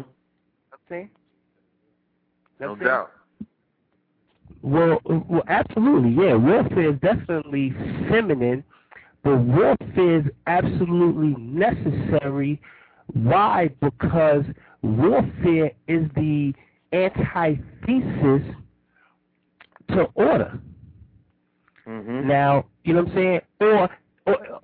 What I can say about this, what I will say is this, because when you have conflicts and resolutions, when you have a conflict and you resolve that conflict, you transmutate the conflict into a new intelligence.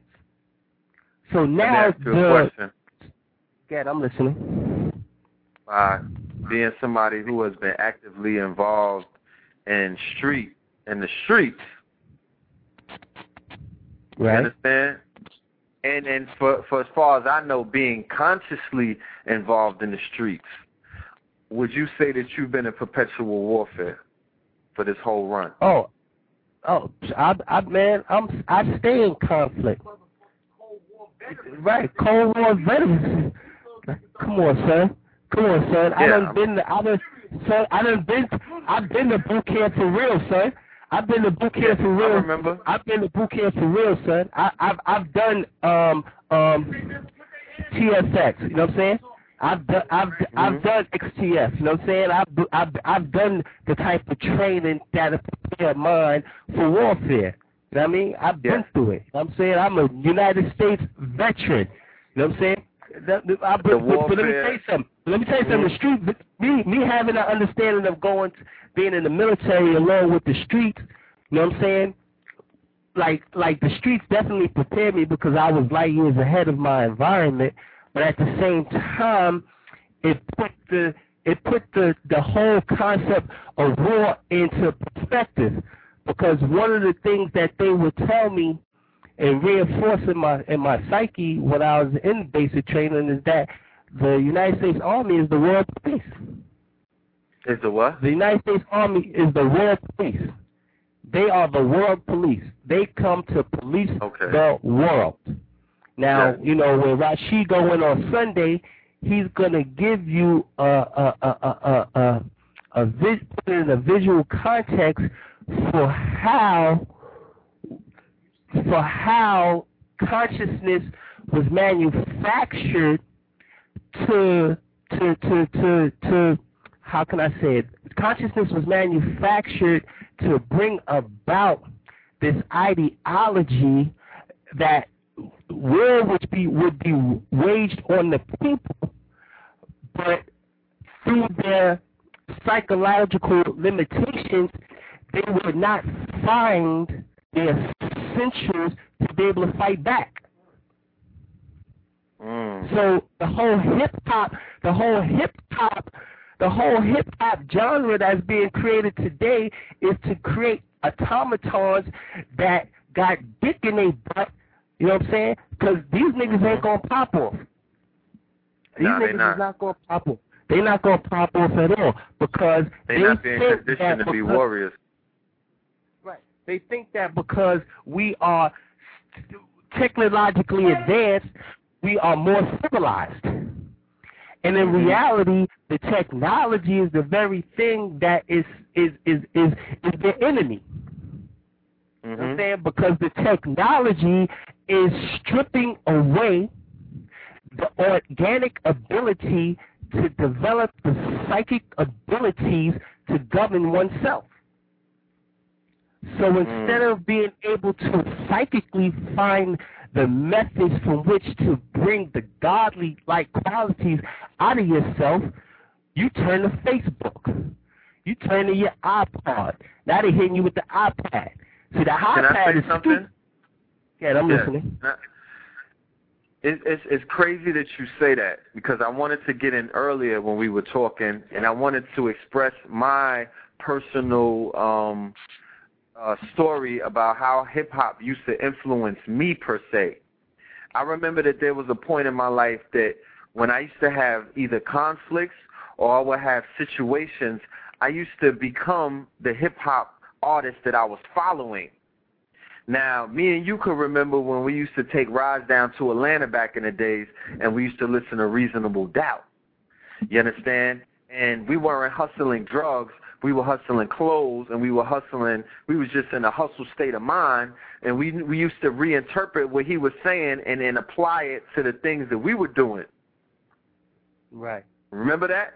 And then it used to be the intellect that he was putting inside of the music that used to captivate us, especially Reasonable Doubt. I remember 13-hour trips where we just analyzing mad shit that was going on in the rhymes, like, yo, where did he get that from? You know what I mean? Right. But it make me want to go sell crack. And it made me want to go sell a key. It made me want to go sell the clothes that I had. You know what I'm saying? We was pushing jerseys and whatnot for top price. It made me want to put that whole swag and that whole win. It made me want to be a winner. It made me because he was like, I will not lose. You don't have a qualification of a nigga that's winning. I don't give a fuck what a nigga say. Nigga Jay is winning. Of course. And winning. Yes, and that's the draw and that's the appeal that he had to raise the whole damn generation and many generations behind it. The young kids is kind of not attached to the J shit. They don't really understand. But from the 70 babies, the 80 babies and whatnot, and the 90s babies, he was the one who basically paved. He basically did do the blueprint, because whenever you got into certain situations, you became Jay-Z. How would Jay-Z do this shit? What would Jay-Z say? What would Jay-Z do? And it was Biggie it was Biggie and Pac and all of these other people, but I'm just speaking from a certain perspective of the hustler. You know what I mean? Because because Jay-Z was alive, so it was different. He gave you updated versions on how to switch the game up, new lingo, new ways of seeing things, new ways of moving. You was looking at his life and just living vicariously. So that nigga Hope got an anthology, the niggas. So the hip hop prepared us to become avatars, in a sense that the technology has taken over, because the technology kicked it up a whole nother notch. Now, the same way that I would turn, when I was younger, I would turn into a Hove and whatnot and move and things like that. Now I turn to a YouTube and a Facebook to live vicariously. It's almost the same thing in a certain aspect, because it's still the same framework that I'm going outside of self with an artificial construct and an artificial entity, and I'm using that person. You know what I mean? Right. To project myself into the world. You know what I'm saying? So and it's all a fabrication, because you're doing it. See, there's a difference between being in a hypergeometric universe and in a digitized virtual reality. You know what I'm saying? If you follow the digitization of reality, you will get caught up on the in-between worlds. You know what I'm saying? Because that's what that's creating. Because the digitized reality supports the technosphere, which is the antithesis to all that which is organic. Technology is systematically put here by the time that we're living in. Because when we receive the signals that's being emitted from the galactic center of the universe, we are being programmed to follow out a behavior so that God can show and prove itself. You know what I'm saying? God shows and proves itself based on the energies that is being emitted by the celestial movements and how planets conjunct constellations. When a planet conjuncts a constellation, that planet receives a signal that's being emitted from the galactic center of the universe. Mm-hmm. At the core of the galactic center is chaos. The outward movement of the galactic center is the first intelligent movement of the universe, and that's the spiral. The spiral is fixated to the mathematical proportions of the golden mean, which is 6.18. No, which is 0.618. I'm sorry. You know what I'm saying? Now, that mathematical proportion, is an irrational number which allows for imagination to exist. Because in order to be imaginative, you have to be irrational, because imagination breaks the status quo of things. Yes, it does. So if you can keep the word ration, right? The word ration, or to be rational, ration, like I said, means to allot sparingly. So therefore, you're only giving up so much. It's a limited amount that has to be dispersed amongst the many, right?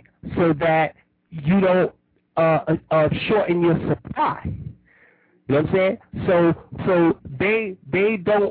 So systematically they want to marginalize the level of information that the people are receiving from a technological standpoint, so that they can have a sheathing over their consciousness, so that they can't receive the organic signals which allows you to psychically and psychologically develop into God. Period. Each planet telepathically communicates with the constellation.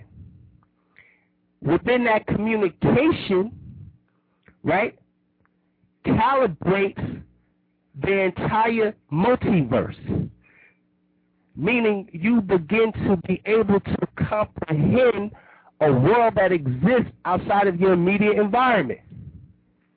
We're not identifying the world outside of our immediate environment because the education does not support that. Because before you can teach academia, you must first teach character development. We know niggas no longer have character because I'm saying there's no longer a code to this shit, man. Ain't no longer a code to this shit, man. Niggas get it's just the game is whatever right now. You know what I'm saying? We are moving back into a state of what is called the undifferentiated, because the undifferentiated in Kabbalah is the Ayin Sof Or. It's the limitless light of matter.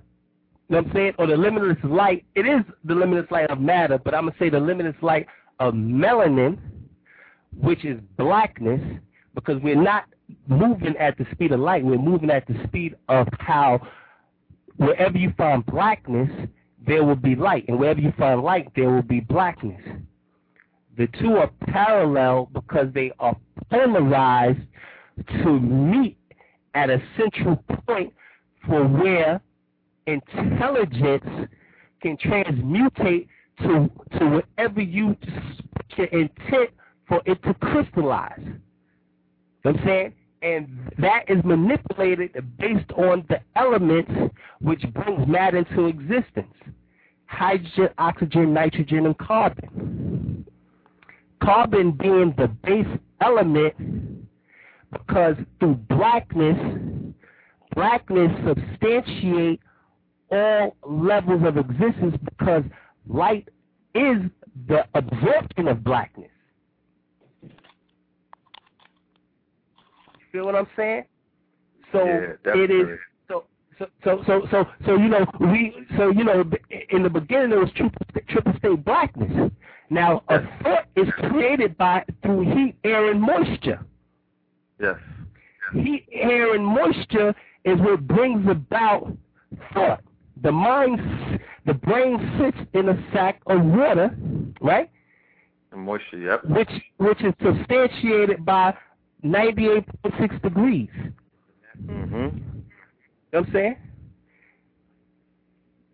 Yep. That's crazy. And all is mental.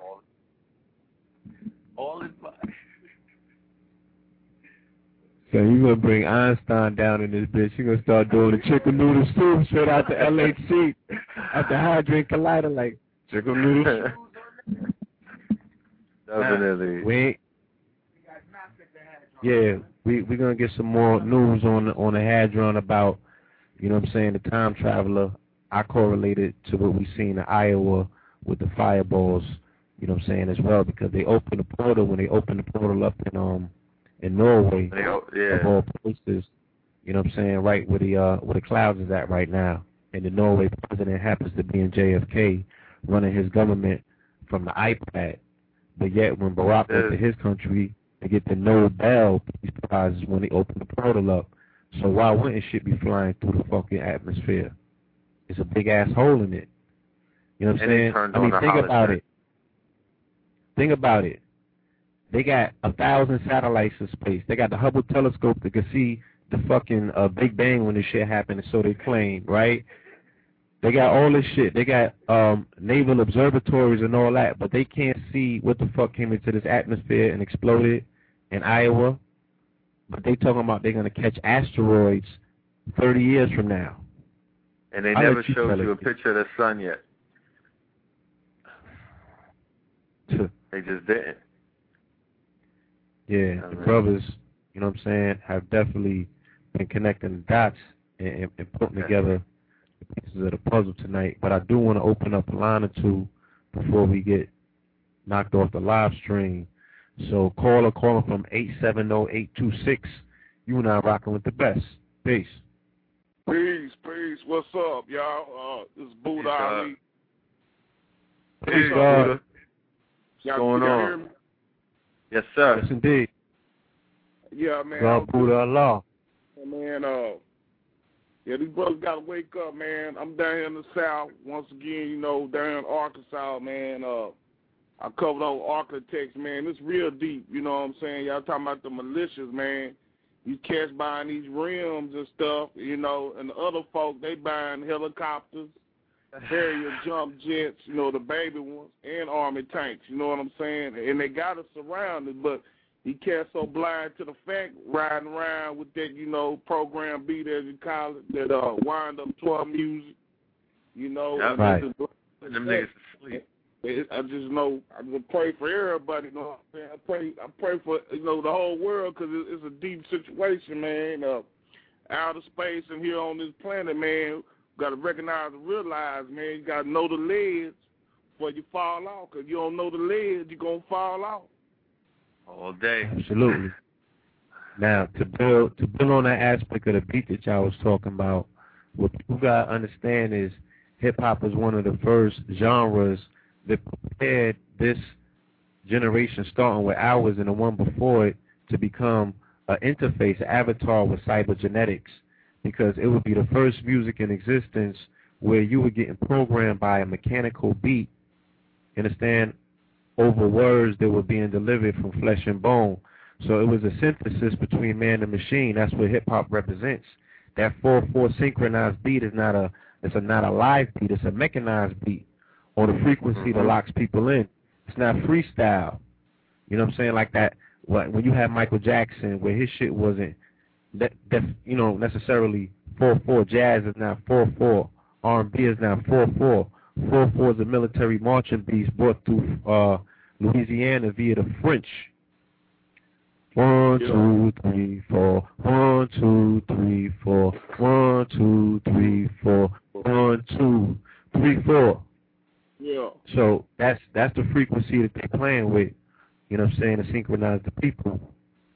And prior to that, music was a synthesis between the human kingdom, the animal kingdom, and the plant kingdom by way of you playing the drum, because the drum is made of animal skin, you know what I'm saying?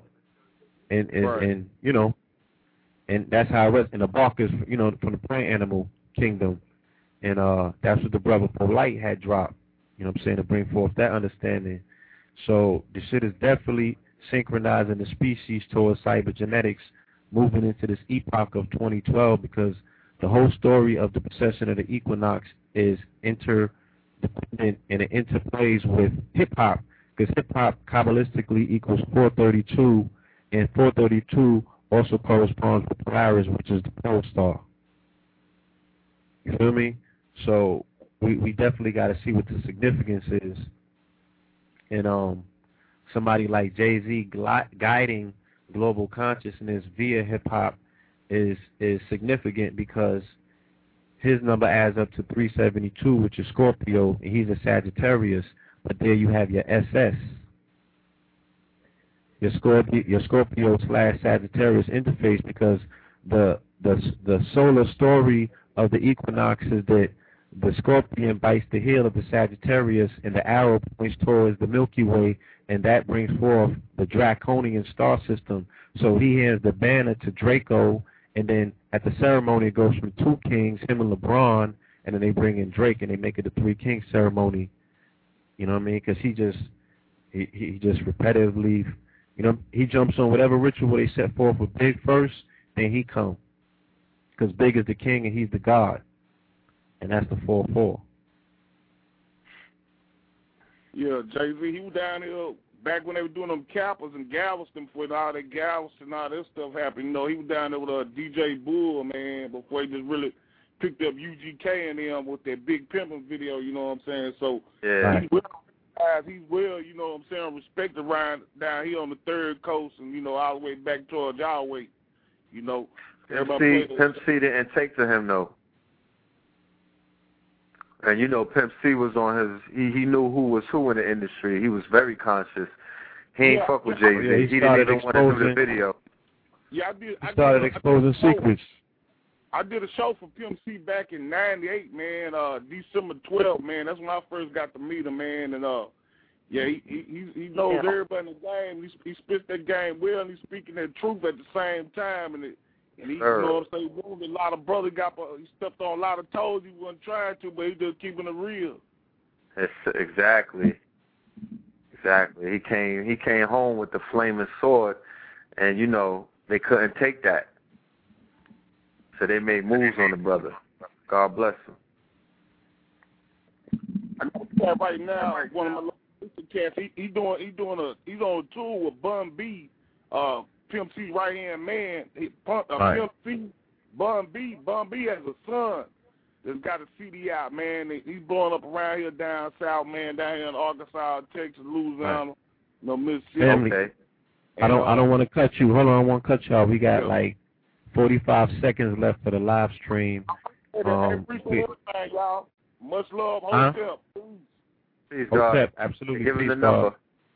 All right. 347-637-2135, but, you know, we also got an engagement. We got a performance tonight, so we actually can't stay on the whole extra hour. We got a poetry show out here in Nostranav, so we're going to be getting that in pretty soon, but, you know what I'm saying, I guess we're going to stay on for like another 10 minutes, and whoever don't catch it now could get in the archive, but that number's 347-637-2135. All right, family? Doubt. Is there any more calls in the call queue? Yeah. It definitely is. Yeah, open up the line right now. 678-699. You and I rocking with the best. Peace. Peace. Brother Enki, what up? Peace. Good, brother. Yo, y'all was going in. I just wanted to touch in because I think that a big problem that we're having with the youth is that a lot of these cats that do know the results of living a certain lifestyle, they're coming back out with the DVDs, and the basically what they're saying is, my only mistake is I got caught, or, you know, my only mistake is somebody snitched on me, you know what I'm saying? They're not really providing that extra put down that they could put down just based on their name and based on knowing where they at 40, 50, 60, coming out of prison, you know, what their future looks like and what that entails. Yeah, they're not coming out transformed, because if they were truly transformed, they'd be like, oh, nah, like I did that shit, but that shit was definitely, that was me walking through the underworld, you know what I mean? And that was some shit that, you know, I participated in, and my pure ignorance and my hatred for self. They're not even going in like that. They're not even exposed. They're not even speaking from the soul. Motherfuckers is just like, yeah, you know, if I didn't fuck that Spanish chick, you know, niggas wouldn't have hated on me, then they wouldn't have snitched on me and all that. And, you know, I probably would have been, like, where would you have been? Like, who can you draw to? You know what I'm saying? That's what I'm saying. A lot of these dudes come home, and the rap shit provides an illusionary world. And that's, you know what I'm saying? Because all rappers, people don't realize all rappers.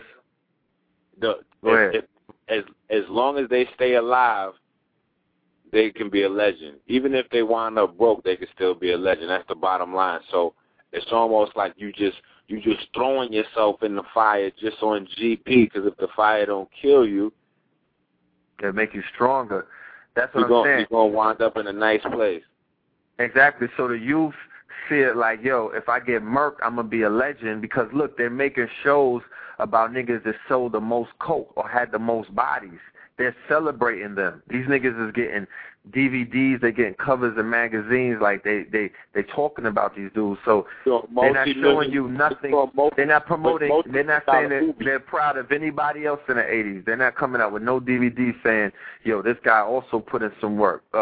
Here's the Khaled story, Khalid Muhammad story, or, you know what I'm saying, here's the God story. They're not coming out with that. So the youth is saying that these people is not even valuable to them. They're not valuable to the future, because the youth is like, niggas ain't making DVDs about you. They making DVDs about these niggas that sold coke and heroin and fucked up the hood. But they don't see it that they fucked up the hood, because, like I said, they're being programmed that it's the death culture. And it's an illusionary culture in a way, because, like I said, none of these rappers, all of these rappers are alter egos. Sean Carter is not Jay-Z. Christopher Wallace is not the notorious B.I.G. Yeah, but you got them sealing the deal when you got Denzel Washington and Russell Crowe with Jay-Z doing the, you know what I mean, the score for the, like, I mean, you know, you really selling it right there. So it's going from, you know, it's one thing to be on like a $10 DVD as opposed to being like a motion picture. Of course. Because that whole American Gangster run was a spell. Because they had the TV show American Gangster that locked you into the street shit, the you know what I mean, all of the dealers from the streets and whatnot. Then they had the movie American Gangster, which was your boy Denzel, you know what I'm saying, right off of his nomination and whatnot. He's a heroin dealer. He's being celebrated for one of the dudes that destroyed Harlem. Then you got the album American Gangster with, you know, none other than Jay-Z. So that was a stupid ritual right there that locked it in. So here it is. I might be in the Ukraine or whatnot, so I'm thinking that the American Gangster is a nigga. You understand? As foul and as lower level and as demonic as America is, when I see American Gangster, I don't relate it to the true criminals. They just got away through the back door, and they threw all of the weight on Frank Lucas, Nicky Barnes, you know, Larry Davis, Jay-Z. No, well, what I thought was clever is that they also had all these men looking very nice. Some of them spoke well, and, you know, it was very cleverly laid out so that way you could almost think, well, even if they do see you looking a certain way, it doesn't matter what. He could be in a $10,000 suit, you know, sitting in at wherever you're sitting. Yeah. You're still a nigga that's probably, you just probably selling a lot more crack. You're selling more dope. Yeah. If you got a suit on, you probably sell dope. More weight. Exactly. Like, oh, nah, that nigga got Armani on. Yeah, he pushed that. Yeah, he pushed that boy. You know what I mean? But the crack niggas got their pants. The crack dealers got the pants on the ground, and the dope dealers got suits on now. So it's more about social programming than entertainment. You know, niggas get entertained, but they social programming our whole image to the world. This shit is global at this point. So how do you want to be portrayed around the world when you're looking for people to be your allies and you're trying to capture the hearts and the minds of the people? They don't want to get behind no shit like that. They be like, yo, push the button on them niggas. Get them off of here. You know what I mean? Like, I don't need my children around these people. You know what I'm saying? Then they lock it in with the precious shit. Let's just go 20 years in the future, when 20 years from now, in 2030 or whatnot. And somebody is like, yo, what was one of the you know, like, let's say that there's 5 people that won the Academy Awards since then, and you look at the list and you see Precious, you know what I mean? And you go to watch that shit.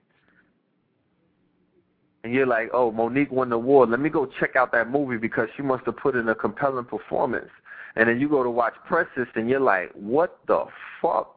Are you serious? Niggas, this is how they are in their homes? Not even. Is this what you can get an Academy Award for? Exactly. This shit is Academy worthy? A horror movie? You know that over solidified. So then remember that shit was pre-crack era. Precious movie came out pre-crack era. Right. And they showed us at Savages. That wasn't even when crack hit. That was the early 80s. Yeah, I can't even remember no real major influence throughout the movie except for the main driven instinct was just savagery. It was all programming. It was Monsters Ball, the sequel to Monsters Ball. Look, she looked in the mirror. Who did she see? Yeah, right. A skinny white girl. She was laying in the bed. The first scene in the movie, she was daydreaming and whatnot. She wanted to have a light-skinned boyfriend. Then she looked out of the window. She had a light-skinned dude. You know what I'm saying? Then everybody that rescues her, everybody that's in her life, of a noble kind of character that has any kind of integrity that's willing to help her, is a mulatto. You feel what I'm saying? You had Paula Patton, who was a mulatto. Lenny Kravitz, who was a mulatto. What's the other one? Mariah Carey. All of them. You dig what I'm saying? Yeah. So, you know, that movie was a spell, and people should not celebrate that. You know but they got them good. It is not to be celebrated. They got them good with that. They got them good with that because you get some people, especially women, you see, and that's how they blind you with issues and emotions. You get an issue, the type of emotion, you got a powerful force because women they get so wrapped up in you not bashing a black woman, especially black women. You know what I'm saying? Oh, go ahead, let Monique have that. You know, yada yada yada. They not really realizing why you're getting the award. It's like, we got to pay somebody to pull this off, you know what I'm saying? We'll take care of you, but this is what you're going to have to give up. And, you know, it's sad that somebody, especially that successful already, would even sign on and do that. Because why would you do that to yourself? Yeah, that's especially if you looked at in a certain type of way. You know, she came in with the whole family TV show shit, you know what I'm saying? So you got a certain thing, then you came out with the dirty jokes. We like, all right, cool, you grown as a motherfucker. But then you went with that. Now it's like you on your back burner shit now. She's not gonna be able to really come back with another flick like that right back into the black community. She's gonna have to do some cleanup work. Yeah, it's gonna be all cooling from this point forth. But yo. Let me see if we got another call. You ever seen her show? Huh? You ever seen her show? No. You never seen her show on BET? Her talk show? You need to check that out. Yeah. It's just randomly go and see one of them, and you already going to see that she's totally in. You know what I'm saying? That show is the fucking, the ground zero for coonerism. She be chucking it up and all that. You know what I'm saying? So yeah, her coon trip is she's all the way in. Like, they all competing for Oprah throne. You know what I mean? And they just pull her skirt. So now Monique is in pocket. She ready to go. She represents the new age of ignorance. Yeah, but you know what? It's no reason for them to ever compete for Oprah's spot. I don't know. Yeah, but I mean, when I say compete for Oprah's spot, I mean mainly, you know, becoming the voice piece that gets to speak and dictate to, quote unquote, the women of the world. Because you had Oprah and Tyra, they both are making transitional moves, and in their place comes Wendy and Monique. That's the fucking twin pillars of black consciousness for the female of the species, and she controls the entire paradigm. So if you could keep fucking mind on Barbie concepts, you know what I'm saying? Because that's what they get via hip-hop, via Nicki Minaj, Barbie. So they got them on the Barbie shit. You got a hermaphrodite dictating to you what relationships should be when her fucking husband is beating 16-year-olds on tape and getting her kicked off the radio for molesting chubby chicks and all that, and what else he was up there doing, wilding out. And it's like, that's who dictates to the women that are responsible in positions of family, government, and society. This is what's feeding them in terms of them getting this on the radio, stopping at the drive-thru at McDonald's, you know what I'm saying, going home, getting a bucket of chicken or a tub of ice cream and sitting in front of her and getting downloaded. You know what I'm saying? And then their man perpetuating what he's seen in the back room on a porno when they get in the bedroom. And she taking it in the Duke, Shook, and all that. So, how pervy is that dude? Yeah. And then you get the dudes with the questionable energy to be the pioneers and the ones that are helming these particular project. And by rules of physics, that energy gets implemented into it. Like when I make my CMOS, they be like, "Yo, that shit is crazy, son." And I'm like, "That's the electrical impulses of the love that's being put into it. That's how people can cook soul food and bypass the arteries and all that." Because grandma made it with a certain level of love. With a love, right? Look, Lee Daniels is a dude that hates, a dude that hates black men and especially hates the black woman because he wants to be her. What the fuck is he putting into his projects? You know what I'm saying? And they showed you in Fight Club that you could slice, like those are frames. So you're downloading these particular frames that are moving as motion pictures, pictures in motion, all of that shit that's into it. You feel me? When I draw a picture, it has my essence in it. So it's the same way if they direct the clip, they got their essence in it. Because they looking at the nigga on camera like, oh, look at him. You know what I'm saying? Like, they bugging out. And that intent goes into each frame of that work. So people downloading the whole director's experience when they go and see the movie. Yep. It's like when I'm doing the Know the Ledge TV clips. My essence goes into the clip. My energy goes into the clips. You know what I mean? I put myself into it. So he put himself into that Precious movie. And if you were on the frequency, you felt that shit and you was like, oh, hell no. He just desecrated the goddess. He just had an interview where he was like, yeah, I got issues with black men. You know what I'm saying? He got daddy issues. Daddy issues.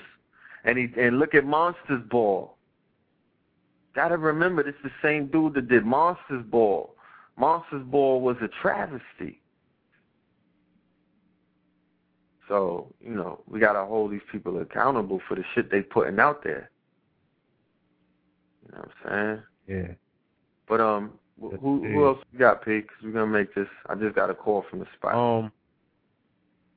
Yeah, I got a lot of people on the line, but nobody got their hands up. You know what I'm saying? It's the last caller with their hands up, so... You know, we're going to pretty much wrap it up at some point because we got to make that move. Yes, sir. I want to say thank you, caller. 678. Yes, sir. Family, you still on the line? Yeah. I want to say thank you for calling in. And we're going to be in your area on the 25th. You know what I'm saying? Bringing a live demonstration. I'm not here in New York. Oh, okay. Daughter's in New York. You coming to that lecture on Sunday? Try to get there, you know how that goes. Yeah. Oh, come out with the family. Yeah. Yes, sir. Okay, hands are starting to go up. So let me take some of these calls before we check out. You want me to keep you on the line, or you want me to mute your phone? Keep me on in case somebody say something buzzing, and then you know. All right, absolutely. Yeah, we can round table on the topic. Caller from 703-566. You and I rocking with the best. Peace. Peace. Hello? Peace, God. Y'all hear me? Yes, sir. Yes, indeed. Hey, I know that I've been listening to y'all for like a month and a half now, right? And y'all spoke about this 44 thing with the president and, you know, Obama and the 44 president and so forth, right? Right. Yes, sir. Y'all know that... This Avatar movie is coming out 4/22/10, right? Ah, yeah. I was about to speak on that. We was gonna touch on that on the lecture that he's coming out with the movie on 4/4 as well on Earth Day. So he rolling the dice right down. Like I said, man, either we crazy or we in collusion. Right. But with this numbers thing is you got a lot of people questioning numbers because a lot of people are speaking about how you could put numbers together and you could come up with different type of numbers and it really don't mean nothing. You know what I mean? But no, but numbers is a language. So I know that. But for the conscious, but you got a lot of people that just questioning that. That's cool. No doubt. Yeah, that's good though. They want to learn. Right.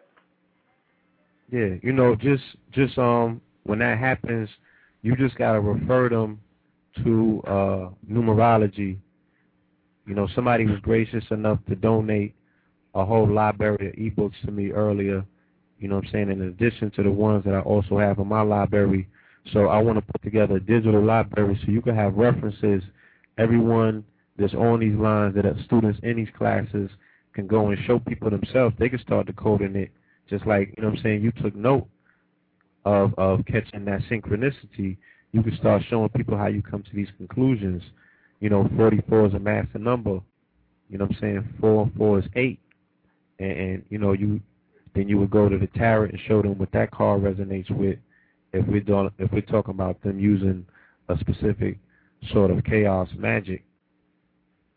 You know what I mean? Right. But, you know, continue to yourself just study for you and yours, and as teachers, we're gonna continue to decode and put forth that information and make it as simple as possible so those that you are speaking to can resonate to what you're saying. Right. But you know, at the end of the day, everybody ain't gonna get it. Right. And that's okay. Right. But y'all keep doing what y'all doing, and I think that as a movement, I mean, you know, for something more to do, to try to, you know, like bring people into more of a conscious state of mind. Right. You and your brother, man, y'all might need to get together, man, and like just travel, man, from city to city and just try to hold events. I don't know how successful y'all could be at doing this, but y'all have to do something, man, because dudes got me on crazy status, man, and I'm from D.C., but I'm calling from because I was talking to these niggas about aliens and just other shit, and they just got me on. I had to check a nigga the other day because when I came up, he was like, you know, I want to speak to you about the aliens, and you talking about how they in control or they this. I said, look, shawty, this shit I'm speaking about, it ain't a game, but you not going to be, you know, playing games with me. So watch what the fuck I got in her mouth. You know what I mean? Like trying to make that's what I'm saying. We are currently working on, you know, putting this show on the road. Yeah. You know what I mean? One of the first moves that we're gonna do is the Atlanta move. That's why so many of us coming down there, because you know the whole up until 2012 we intend just to be, you know, keeping it, like you said, state to state and then country to country, because we need to, I want to tell people, bring all of your people to the spot. Yeah. You know what I mean? I will not let them down, and I will not let them walk out of there not knowing the ledge, because the visual aspect of it and the way that we're going to speak to them in proper breakdown, they'll get it. Right. You know what I mean? Only because we were there before. And we've done, you know what I'm saying? So we know what we know what it is. It's like when you go through that, you know how to explain to a person, like, look, you just show them the shit, and then let them see for themselves.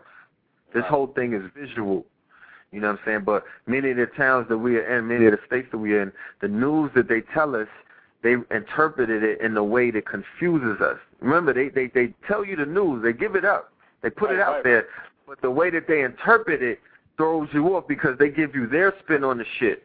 So then you walk away not even either you give it attention or you don't give it attention, and even attention is what runs the world. Even with the commercials, they put us so much in those that if you're not conscious, you won't even be able to, you know, be able to depict what they're saying to you in the damn commercials. How the hell You got lottery commercials dealing with UFOs. Come on, that shit don't even make no sense. Yeah. They got commercials dealing with lottery, where you got the UFO picking up a cow and all that old shit. Now they go in with the commercials now.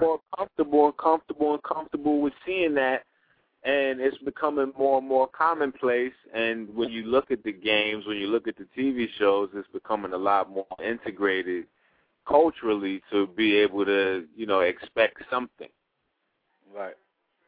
Yes, and that's good though. Right. Because as long as we're expecting something, we could give, you know, the possibilities are endless. Yeah. Right. Because now we have to start.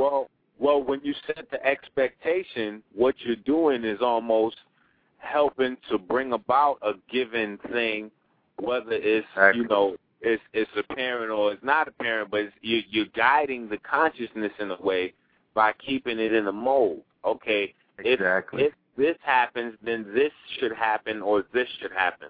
So you're not really thinking in an organic fashion where there's just an infinite realm of possibilities. Listen. You almost already lined up with a protocol, like, okay, if a fire breaks out over here, we're going to stop, drop, and roll. So soon as any sort of event that may be natural or not happens, you already programmed. Right. Indeed. Look, I'm going to keep y'all on the line. I just want to open up this next line because it's good that they still got the board open because they normally shut it down by this time. So call from 609-994. You and I rocking with the best. Islam. Peace. Islam. That's the 720. I just wanted to say that Monday I turned on the TV to watch the weather. And they was talking about a New York one, but aliens live among us, and they did a survey, walking around looking like human.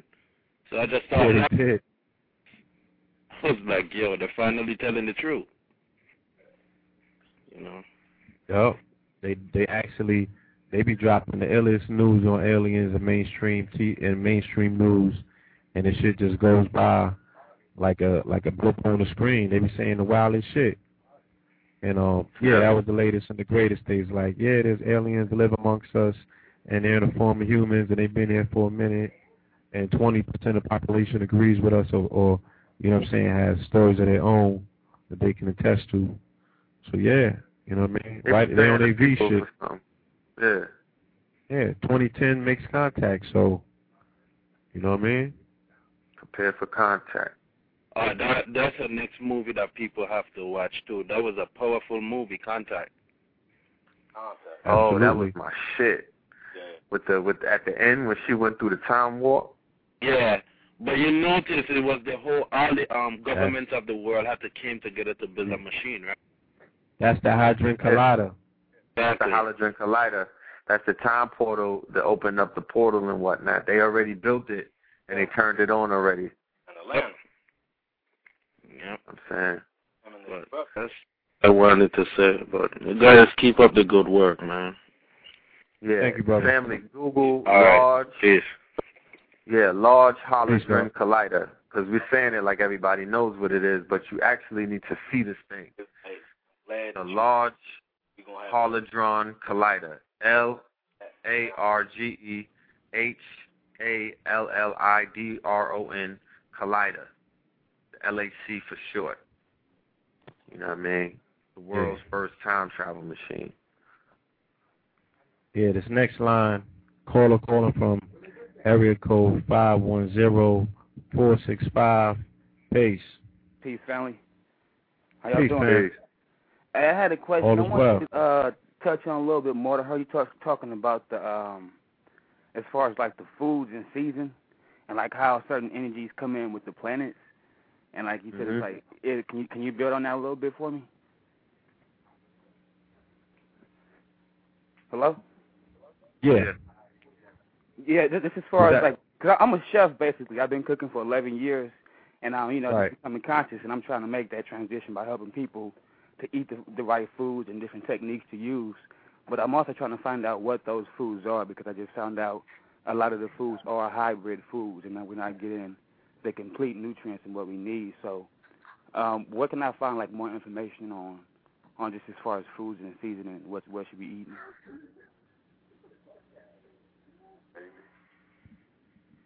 few more. Peace, yeah. Let my brother handle that. Yeah. Tell me about the foods, the foods to eat season wise. I mean, basically, at this season for food, it's mangoes, it's strawberries, it's things that come from a citrus environment because that coincides with the whole solar aspect of, you know, the sun coming back into its highest potencies at this particular time. So if you eat of that particular food, then you're engaging with the high potencies of, you know, of that food. Well, being that citrus, you know what I mean? Like a hybrid, does that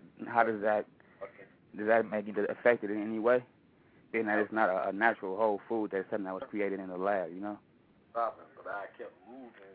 Well, there are, I mean, are you saying from that particular analogy that oranges or mangoes or none of that is made, you know what I'm saying, in nature? Well, no, what I'm saying is the foods of the ancient, like ancient ingredients like amaranth, quinoa, certain foods that were original with the original people, and now we by taking on their culture, we took on a lot of their food. So what I'm trying to say is, how do I get back and find those ancient ingredients that our ancestors were working with, and what they were using in order to vibrate at that level that they were vibrating on? Yeah, like the Sabi. Okay. The Sabi, right. Yeah, I send out a list. You know what I'm saying? If you want to shoot me your email,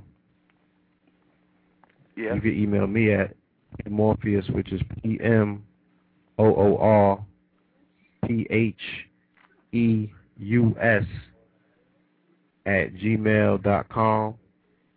Shoot me your email, and I'll shoot you the list back. I appreciate it. Yeah. And like I said, Safety acts that I don't read it on the air, so, you know, I normally just send it out. Okay, definitely. Like I said, I think it's definitely an important aspect because, like you said, you are what you eat, think, and put into your body. So, I mean, as chefs, we are the biggest industry in the world, and we are really, you know, affecting a lot of people. So if we step up and start to take back, you know what I mean, and deal with the women and children directly and our brothers, you know, and really uplift them. But what I can speak on and personally attest to is my creation of Seven Heaven Seymour's was for that particular purpose, that I'm like, if we get one shot out the entire day to get something to eat, you know what I'm saying, what can I do to make sure that everything that you're going to need during that day is going to be in that particular one shot? So I'm thinking in crisis mode, like, well, what if we ain't got time to run over there to get amaranth, over there to get this? You know what I'm saying? Right. What if you had a one-shot deal? Well, Seymour's has 92 trace minerals, and that is composed of chromium, you know, carbon, potassium, iron. So all of those components is going to work towards aiding and assisting your entire, your constitution, your whole body with a revitalizing charge of electricity to give you life. You know what I'm saying? So you'll be able to do what you got to do for the whole day. Let's say if that's the only thing that you did get to consume. Mm-hmm. So I could vouch for that and say that that's definitely something that our ancestors dealt with, because sea moss comes from seaweed, which is the oldest plant on the planet, and it receives direct sunlight, you know what I'm saying, and it doesn't have stems that go into the dirt to extract the nutrients. It's getting it from the water, salt water, it's getting it from the minerals, and it's getting direct sunlight. So it's the best receiver of sunlight and condensed sunlight. That's why we liken it. We say that, you know, it's the next best thing to breast milk. You know what I'm saying? But it's also the revitalizer of sperm for its heavy content of zinc. So I don't want you to think of it like sperm, but it's the nourisher. You know what I'm saying? It's a nourishing drink, and it helps nourish that entire process to help. It kind of rebuilds that light. And it kind of rebuilds that light, like they said, that sperm. It gives that light, that spark again, because it's now nourishing all mucous membranes, and it's going up into the thyroids, and it's going up to the brain, it's going to the pineal. It's hitting everything that it needs to give you an experience of recharging and recalibrating yourself to a frequency of life rather than in genetically modified materials, which is bringing you closer and closer to a genetically modified person. Man, that's powerful, bro. I appreciate that so much, man. When is y'all doing? So, you know, I also shoot them. Yeah, where you at? Say that again. So we got plans to come. I'm out in the Bay Area. I'm in Oakland, right? I'm out of Oakland. Oh, you in Oakland? Yeah, yes, man. Indeed. I'm like, nobody's coming out this way. Everybody's like East Coast and the South, and like it's kind of dry. Absolutely. For all intents and purposes, have to come out there. Exactly. We got to do something right on Fillmore Ave. You know what I'm saying? I'm working on something with my dude. What's the brother name? The lyricist Jason Williams. Jason Williams, yeah. And I'm working on something with Siddiqui Bakari. He's from the West Coast. We actually gonna have the brother on the show next week. Powerful brother and whatnot. He's doing a lot of big things, books, lectures, and whatnot. So we definitely headed towards the West Coast very soon. All right, man. I'm gonna be waiting for you. Absolutely. Be ready. Yeah, we got that. Stay tuned. Over here, so Oakland still got that. We got that drive. Man. The Warriors are over there. Yeah. So we know. We here. We waiting on y'all, man. One love. And the artists are over there too. Yeah. Yeah. We got like. I got a big art movement. Yeah. And even E40, I interviewed him like 2 years ago, and I found out that the homie was actually born on my birthday. You know what I'm saying? Yeah. So that's crazy. 40 Waters said that you know, we brothers from another bubble. Yeah. He said I'm a young mustache. Young mustache. Yeah, E40's definitely been a pioneer of vocabulary for the Bay. But that's crazy because, look, exactly, he's a dictionary upon himself. Yeah. That's what I was trying to say earlier. Being conscious while even being in so-called unconscious states, which I doubt that he's in, because if he was born on our day, then his shit is, you know, he's somewhere else with it. But he went and took that language and made it his own. Got the whole Bay talking like that. We out here around the world speaking E40 lingo that we probably don't even realize. Yeah.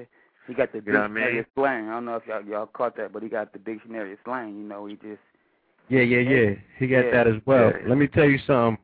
I've been utilizing his slang since back in the days when I was reading the source, and I ain't even know that we had that in common. And I never had no hang-up about him, like, oh, fuck that nigga, he talking that stupid shit. There was a certain import and, you know what I'm saying, the slang that he was using where I seen the significance. I understood when I said Gouda, it felt like I was talking about a glob of cheese. Yeah. That was money. So he refragmented. When you're talking about a young mustache, you know what I'm saying? Mm-hmm. That's the younger mustache piece. And during that time period, that's what people was dealing with that mafioso ideology, because in the streets, you feel me, you had your OGs, your original gangsters. That would be a mustache piece. Mm-hmm. You know what I'm saying? That'd be the bosses from the old country. And then you had the young dudes and shit, your Myelanskis. And then you had the whole nother era where you had them other dudes coming in. But that's how we was refragmenting our whole thinking process here on the East Coast when people bought into that mafia shit.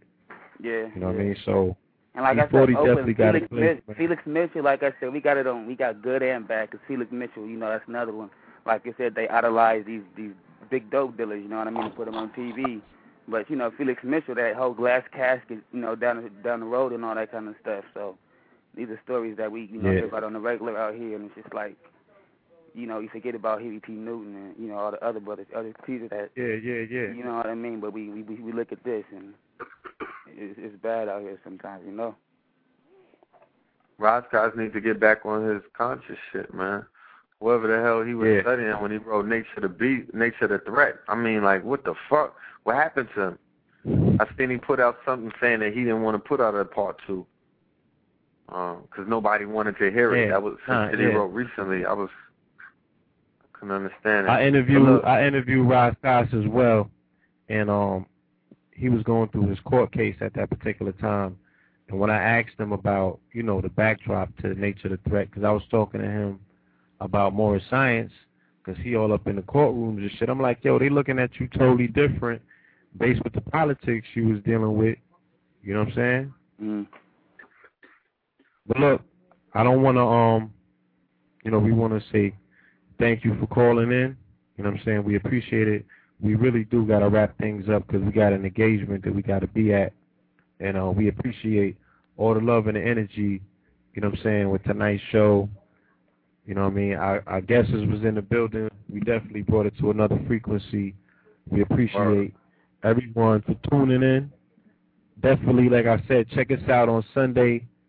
You know what I'm saying? At the event where A.A. Rashid and the brother Polight. All right? All right, peace, brother. Peace, y'all. Peace. All right, peace. And the 25th at ATL, you know what I'm saying? We will definitely be in the building again. Fear of a Black Planet. You know what I'm saying? It's going down. They got Lila Africa on Church Ave. Sonetta got, what you call it, on the 24th. Ray Hagan and the brother to Islam in Harlem. You know what I'm saying? So make sure that y'all check out for that one as well. Like I said, we appreciate it. You know, same bat time, same bat station. Peace. Peace.